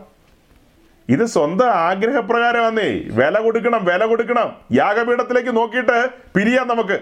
ഒരുവൻ വില കൊടുത്ത് കിടക്കുകയാണ് അവിടെ. മഹിമകളെയെല്ലാം ഉരിഞ്ഞു വെച്ച് നമ്മെ വീണ്ടെടുക്കുവാൻ താണിറങ്ങി വന്നവൻ സ്വയം ത്യജിച്ചിറങ്ങി വന്നവൻ. അവനാ നമ്മളോട് പറഞ്ഞത് നീ നിന്നെ തന്നെ ത്യജിച്ച് കൂശെടുത്ത് എന്റെ പുറകെ വരാൻ. ഊശെടുത്ത് പുറകെ വരുമ്പോൾ ഈ ഭൂമിയിൽ ഇട്ടുമൂടാനൊന്നും ഉണ്ടാകില്ല ബാങ്കിൽ ഇങ്ങനെ ഇരച്ചു കയറി വരില്ല ബാലൻസ് ഒന്നും. ബാലൻസ് ഒന്നും ഇരച്ചു കയറി വരില്ല. ഈ കഴിഞ്ഞ ദിവസം ഞാനൊരു അച്ചായനോട് സംസാരിച്ചു. അദ്ദേഹത്തിന്റെ മക്കളൊക്കെ ചെറുപ്രായത്തിൽ വിശ്വാസത്തിൽ വന്നതാ. എന്ന് പറഞ്ഞാൽ പത്ത് പതിനഞ്ച് വയസ്സ് പരിസരത്ത് വിശ്വാസി വന്ന. നല്ല പിള്ളേരാ. പക്ഷെ പിള്ളേർ വലുതായി കഴിഞ്ഞ് അവരെ കെട്ടിച്ചു വിട്ടു. കെട്ടിച്ചു വിട്ടതൊക്കെ ഓർത്തഡോക്സ് പെത്തിക്കോസ് ചർച്ചകളിലേക്കാണ് കെട്ടിയ കേമന്മാരെല്ലാം കേമന്മാരായിരുന്നുകൊണ്ട് അവർക്ക് ധാരാളം ഉപദേശിമാരും പ്രവാചകന്മാരും ഒക്കെ ആയിട്ട് ബന്ധമുണ്ട്. നല്ല ബന്ധമാണ് പക്ഷെ ഇന്ന് നല്ല ശമ്പളമാ പെമ്മക്കൊക്കെ നല്ല ശമ്പളമാ പുല്ല് ശമ്പളമാ കടിച്ചാൽ പൊട്ടാത്ത ശമ്പളമാ അയ്യോ എങ്ങനെ പറയും അത്? ചെറിയ സംഖ്യയിലൊന്നും നിൽക്കില്ലെന്നേ അതൊക്കെ വലിയ അക്കങ്ങൾ കടന്നുപോയതാ. കൂട്ടായ്മയില്ല പ്രാർത്ഥനയില്ല ആരാധനയില്ല ഇടപാടൊന്നും ഇല്ല. പക്ഷെ നാട്ടിലുള്ള പാസ്റ്റർമാരെല്ലാം വിചാരിച്ചിരിക്കുന്നത് എന്താണെന്നറിയാവോ? അവർ ദൈവത്താൽ അനുഗ്രഹിക്കപ്പെട്ടവരാണ്. ഞാനോ നിങ്ങളോട് പറയുന്നു ഇത്തരക്കാരെല്ലാം ശപിക്കപ്പെട്ടവരാണ്. എനിക്ക് അത്തരക്കാരുടെ ഒരു കട്ടൻ ചായ പോലും വേണ്ട കേട്ടോ. ഒരിക്കൽ പോലും മതിലിടാത്ത ചായ പോലും തരരുത് എനിക്ക്. എനിക്കോട്ട് വേണ്ട തരും. ജീവിതത്തിൽ ദൈവമായിട്ടുള്ള ബന്ധം മുറുകെ പിടിക്കാതെ. ഞാൻ ഓർക്കുക കഴിഞ്ഞ കഴിഞ്ഞ ആഴ്ച നമ്മൾ ക്രൂശീകരണത്തിന്റെ ആഴങ്ങളൊക്കെ പറഞ്ഞു. കഴിഞ്ഞ ദിവസങ്ങളിൽ ഇന്നലെയും ഞാൻ കുറേ കാര്യങ്ങൾ വ്യക്തമായി പറഞ്ഞു. അത് ഒരു ആത്മീയൻ കേൾക്കുമ്പോൾ നമ്മളെ പരിചയമൊന്നും വേണ്ട. ആദ്യമായിട്ട് കേൾക്കണം. ആദ്യമായിട്ട് കേൾക്കുന്ന ഒരുവനാണെങ്കിലും അവന്റെ ഉള്ളത്തിൽ തറക്കില്ലേ ഈ കാര്യങ്ങളെല്ലാം അനാവരണം ചെയ്ത് കൊണ്ടുവരുമ്പോൾ ഓ ചേറ്റുകുഴിയിൽ കിടന്ന എന്നെ ഉയർത്തിയ ആ കാര്യം അവൻ ഓർക്കുകയാണ്. അവന്റെ പ്രിയൻ അവനോട് സംസാരിക്കുന്നതായിട്ട് അല്ലെങ്കിൽ അവളുടെ പ്രിയൻ അവളോട് സംസാരിക്കുന്നതായിട്ട് അവൾക്ക് ഫീൽ ചെയ്യണ്ടേ? അതെങ്ങനെ നിങ്ങൾ എക്സിറ്റ് അടിച്ചു പോകുന്നത്? തിരക്കുണ്ടേ പൊക്കോ? തിരക്കില്ലെങ്കിൽ അത് കേട്ടിട്ട് പോയാൽ പോരെ? ഞാൻ ആകെ പറഞ്ഞ് ഇത്രയേ ഉള്ളൂ. ഈ ഒന്നര കോടി കൊടുക്കുന്നു എന്ന് പറഞ്ഞ ആ കൊച്ചനും അവന്റെ അപ്പനെയും നടത്തുന്നത് ദുഷ്ടാത്മാവാണെന്നൊന്ന് പറഞ്ഞല്ലേ ഉള്ളൂ. അതിന് ഇതിന് മാത്രം ചാടാനുണ്ടോ? ഒരു രണ്ട് കൊല്ലം മുമ്പ് തിരുവല്ലായിലുള്ള ഒരു അച്ചായന്റെ വീട്ടിൽ ഞാനുമായിട്ട് വളരെ അടുപ്പമുള്ളതാ. ഇങ്ങനെ ആത്മീയ കാര്യങ്ങൾ സംസാരിച്ചുകൊണ്ടിരിക്കുകയാണ്. മണിക്കൂറുകൾ സംസാരിക്കുകയാണ്. അതിന്റെ ഒടുവിലേക്ക് വന്നപ്പോൾ അച്ചായന്റെ മരുമോളുണ്ട്. മരുമോൾ മിടിക്കുകയാണ് മരുമോളുടെ കേൾക്ക് ഞാൻ പറഞ്ഞു ഈ കോട്ടയംകാരൻ അവരുടെ അടിമയാണ് ഈ പെങ്കൊച്ച്. അപ്പോൾ അപ്പം മരുമോളോട് മരുമോളോടായിട്ടല്ല പൊതുവെ പറഞ്ഞു അവരൊന്നും ശരിയായ ഉപദേശത്തിന്റെ ആൾക്കാരല്ല. അവർ ക്രൂശിന്റെ ശത്രുക്കളാണ്. എന്ന നിലയിൽ പേരൊന്നും പറഞ്ഞില്ല. കോട്ടയത്തുള്ള രണ്ടുപേരെന്നേ പറഞ്ഞുള്ളൂ. പക്ഷെ ആ പെങ്കൊച്ച് അടഞ്ഞു കളഞ്ഞു അവൾ ഭയങ്കര കോപത്തിലേക്ക് വന്നു. അവളെങ്ങാനും ഇന്നലത്തെ മീറ്റിങ്ങിൽ ഉണ്ടായിരുന്നെങ്കിൽ അവൾ മിസൈൽ അയച്ചേനെ. ഗൾഫിലിരുന്ന്. ഗൾഫിൽ ഇരിപ്പുണ്ട് ഇപ്പോൾ അവിടുന്ന് ഒരു മിസൈൽ മേടിച്ചിട്ട് എന്റെ നേരെ അയച്ചേനെ. അവളുടെ ഇഷ്ട തോഴന്മാർ കുറ്റം പറയരുന്ന പറയുന്നത്. ആരുടെയും കുറ്റം പറയരുന്ന്. കുറ്റം പറയരുന്ന്. ഈ കുറ്റം പറയരുന്ന് പറയുന്ന ആൾക്കാരെല്ലാം സമയം പോലെ സജിപ്പാസ്റ്റിന്റെ കുറ്റം പറയാണ്. അതാണ് മനസ്സിലാകാത്തത്. അതെന്താ? സജിപ്പാസുടെ കുറ്റമല്ലേ അവർ പറഞ്ഞത്? ഇയാൾ കുറ്റം പറയുന്നവനാണെന്ന് പറഞ്ഞു തന്നെ ഒരു കുറ്റമല്ലേ? മോനുമായിട്ടിരുന്നാ പോരെ. ഞാൻ കുറ്റം പറഞ്ഞത് എന്താ? ഞാൻ പക്ഷപാതത്തിന്റെ കാര്യം അഭയാചനയുടെ കാര്യമാണ് പറഞ്ഞത്. യേശു ക്രിസ്തു തന്റെ സഭയ്ക്ക് വേണ്ടി പിതാവിന്റെ സന്നിധിയിൽ അഭയാചന കഴിച്ചുകൊണ്ടിരിക്കുക. അതെന്തിനു വേണ്ടിയാ? നാം ദൈവഹിതം സംബന്ധിച്ചൊക്കെ പൂർണ നിശ്ചയമുള്ളവരാകാൻ വേണ്ടി ഒരാളെ കൂടെ പരിചയപ്പെടുത്തി നിർത്താം.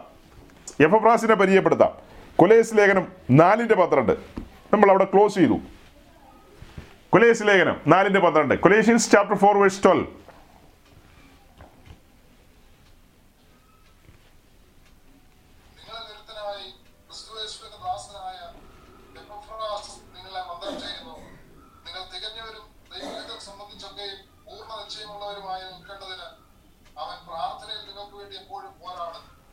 പ്രാർത്ഥനയിൽ എപ്പോഴും അവിടെയും ആ വാക്കുണ്ട് കേട്ടോ എപ്പോഴും. പ്രാർത്ഥിക്കുന്നത് എപ്പോഴൊക്കെയാണോ അപ്പോഴൊക്കെ പോരാട്ട വീര്യത്തോടു കൂടി പ്രാർത്ഥിക്കുന്നു. എന്തിനാ? നിങ്ങൾ ദൈവഹിതം സംബന്ധിച്ചൊക്കെയും പൂർണ നിശ്ചയമുള്ളവരായി തീരണം ദൈവത്തിന്റെ കാര്യപരിപാടികൾ സംബന്ധിച്ച് പൂർണ നിശ്ചയമുള്ളവരായി തീരണം അതാണ് പക്ഷപാതം അപ്പോൾ എന്നെ കേൾക്കുന്ന സഹോദരങ്ങളെല്ലാം രക്ഷിക്കപ്പെട്ട് സ്നാനപ്പെട്ട് അഭിഷേകത്തിൽ ദൈവരാജ്യത്തിന്റെ ഭാഗമായി തീർന്നവരാണ് നാം ഓരോരുത്തരും പുതിയ നിയമസഭയിൽ പുരോഹിതന്മാരാണ്. നാം ഓരോരുത്തരും അത്യുന്നതിന്റെ സന്നിധിയിൽ പുരോഹിതന്മാരാണ്. പുരോഹിതന്മാരുടെ ഉത്തരവാദിത്തമാണ് ധൂപാർപ്പണത്തോടുള്ള ബന്ധത്തിൽ ധൂപപീഠത്തിൽ വരിക എന്നുള്ളത്. അപ്പം നാം ധൂപാർപ്പണത്തോടുള്ള ബന്ധത്തിൽ ധൂപപീഠത്തിൽ വരുന്നവരാണ് നിരന്തരം വരുന്നവരാണ്.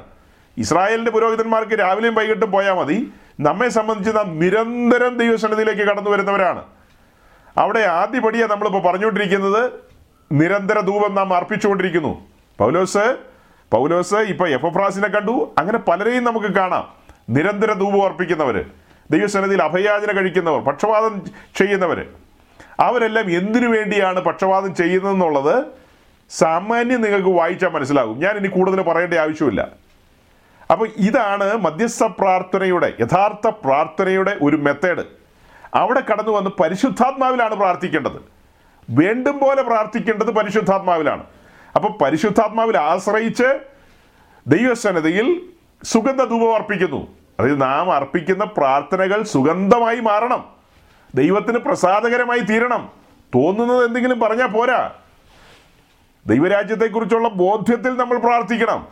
വിശുദ്ധന്മാർക്ക് വേണ്ടി പ്രാർത്ഥിക്കണം. ദൈവസഭയ്ക്ക് വേണ്ടി പ്രാർത്ഥിക്കണം. കർത്താവിന്റെ അഭിഷിക്തന്മാർക്ക് വേണ്ടി പ്രാർത്ഥിക്കണം. ഇത് കഴിഞ്ഞിട്ട് പിന്നെ സ്വന്തം കാര്യം പ്രാർത്ഥിക്കാൻ സമയമുണ്ടേ പ്രാർത്ഥിച്ചോളുക. അതും കഴിഞ്ഞിട്ട് അടുത്ത കാര്യം ഇത്രയേ പറയാനുള്ളത്. പുറപ്പാട് ദിവസം മുപ്പതാം അധ്യായം വായിച്ചിട്ട് വരിക അടുത്ത ആഴ്ച. ഇന്നല്ല. പുറപ്പാട് ദിവസം എക്സോഡസ് ചാപ്റ്റർ തേർട്ടി നെക്സ്റ്റ് വീക്കിൽ വായിച്ചുകൊണ്ട് വരിക. അതിന്റെ ആദ്യത്തെ ആറ് വാക്യങ്ങൾ ധൂപപീഠത്തിന്റെ നിർമ്മിതിയെക്കുറിച്ചാണ് ആദ്യത്തെ ആറ് വാക്യങ്ങൾ അത് കഴിഞ്ഞ് അതിന് മുപ്പതാം വാക്യത്തിലേക്ക് വരുമ്പോൾ ആ ധൂപപീഠത്തിൽ സുഗന്ധ ധൂപം നിരത്തുന്ന കാര്യത്തെക്കുറിച്ചാണ് പറഞ്ഞു വരുന്നത്. അപ്പോൾ ഇതെല്ലാം നമ്മൾ അടുത്ത ആഴ്ച ചിന്തിക്കും. അങ്ങനെ നമ്മൾ അടുത്ത ആഴ്ച സത്യാരാധനയിലേക്ക് കടക്കും. ഈ മധ്യസ്ഥ പ്രാർത്ഥനയുടെ കാര്യം ഞാൻ ഇവിടെ അവസാനിപ്പിക്കുകയാണ്. സത്യാരാധന യഥാർത്ഥ ആരാധന അത് നമ്മൾ വളരെ സീരിയസ് ആയി ശ്രദ്ധിക്കേണ്ട ഒരു കാര്യമാണ്. സത്യാരാധന. അപ്പോൾ അത് നമ്മൾ ഇന്ന് ശ്രദ്ധിക്കേണ്ടത് എന്ത് അത് നമ്മൾ ശ്രദ്ധിക്കേണ്ടത് എന്തുകൊണ്ടെന്ന് ചോദിച്ചാൽ പുതിയ നിയമ ആരാധനയും ഈ പഴയ നിയമ സംഭവമായിട്ട് ചേർത്ത് വെച്ച് പഠിച്ചെങ്കിൽ മാത്രമേ സത്യാരാധന എന്തെന്ന് മനസ്സിലാവൂ. അല്ലാതെ ഒരാൾക്കും സമാഗമന കൂടാരത്തിനകത്ത് വരാതെ സത്യാരാധന എന്തെന്ന് ഒരാൾക്കും തെളിയിക്കാൻ കഴിയില്ല. ഒരാൾക്കും. തെളിയിക്കാൻ കഴിയാത്തത് കൊണ്ടാണ് ഈ ഓർഗനൊക്കെ വെച്ച് ആത്മാവിലുള്ള ആരാധനയുടെ സമയത്ത് എരപ്പിക്കുന്നത് യഥാർത്ഥ സത്യാരാധനയുടെ സമയത്ത് യാതൊരു ഇൻസ്ട്രുമെൻസും ഉപയോഗിക്കുവാൻ കഴിയത്തില്ല. കഴിയുമോ ഇല്ലയോ എന്നുള്ളത് പിക്ചർ വെച്ച് അടുത്ത ആഴ്ച ഡെമോൺസ്ട്രേറ്റ് ചെയ്യാം. കർത്താവിന്റെ വരവ് താമസിച്ചാൽ. അതുകൊണ്ട് നമുക്ക് പ്രാർത്ഥനയോടെ പിരിയാം. നാം പക്ഷപാതം ചെയ്യാൻ വിളിക്കപ്പെട്ടവരാണ്. ദൈവസഭയ്ക്ക് വേണ്ടി കൂട്ടു സഹോദരങ്ങൾക്ക് വേണ്ടി. അതുമാത്രമല്ല നശിച്ചു പോകുന്ന ആത്മാക്കൾക്ക് വേണ്ടി. സ്വന്തം കാര്യം നമുക്ക് ദൈവകരങ്ങളിൽ ഏൽപ്പിച്ചു കൊടുക്കാം. കർത്താവ് നടത്തിക്കോളും. ധൈര്യമായിട്ടിരിക്കുക. ഇത്രത്തോളം നടത്തിയില്ലേ? ഇനിയുള്ള കാലം അവിടെ നിന്ന് നടത്തും. ധൈര്യമായിരിക്കുക. അവിടെ നിന്ന് വിശ്വസ്തൻ വാക്ക് മാറാത്തവൻ. ഞാൻ നിന്നെ ഒരു നാളും ഉപേക്ഷിക്കില്ല. കൈവിടില്ലെന്ന് വാക്ക് പറഞ്ഞിട്ടുണ്ട്. അവൻ പുതുവഴികളെ തുറക്കും. പുതിയ വാതിലുകളെ തുറക്കും. വിശ്വസ്തനായവനാണ്. കാത്തിരുന്ന് ദൈവത്തിന്റെ പ്രവൃത്തികളെ കാണുക. യഹോവയുടെ അത്ഭുതങ്ങളെ കാത്തിരുന്ന് കാണുക. ദൈവം നമ്മെ നടത്തും. ഈ വചനങ്ങളാൽ ദൈവം നിങ്ങളെ അനുഗ്രഹിക്കട്ടെ. താങ്ക്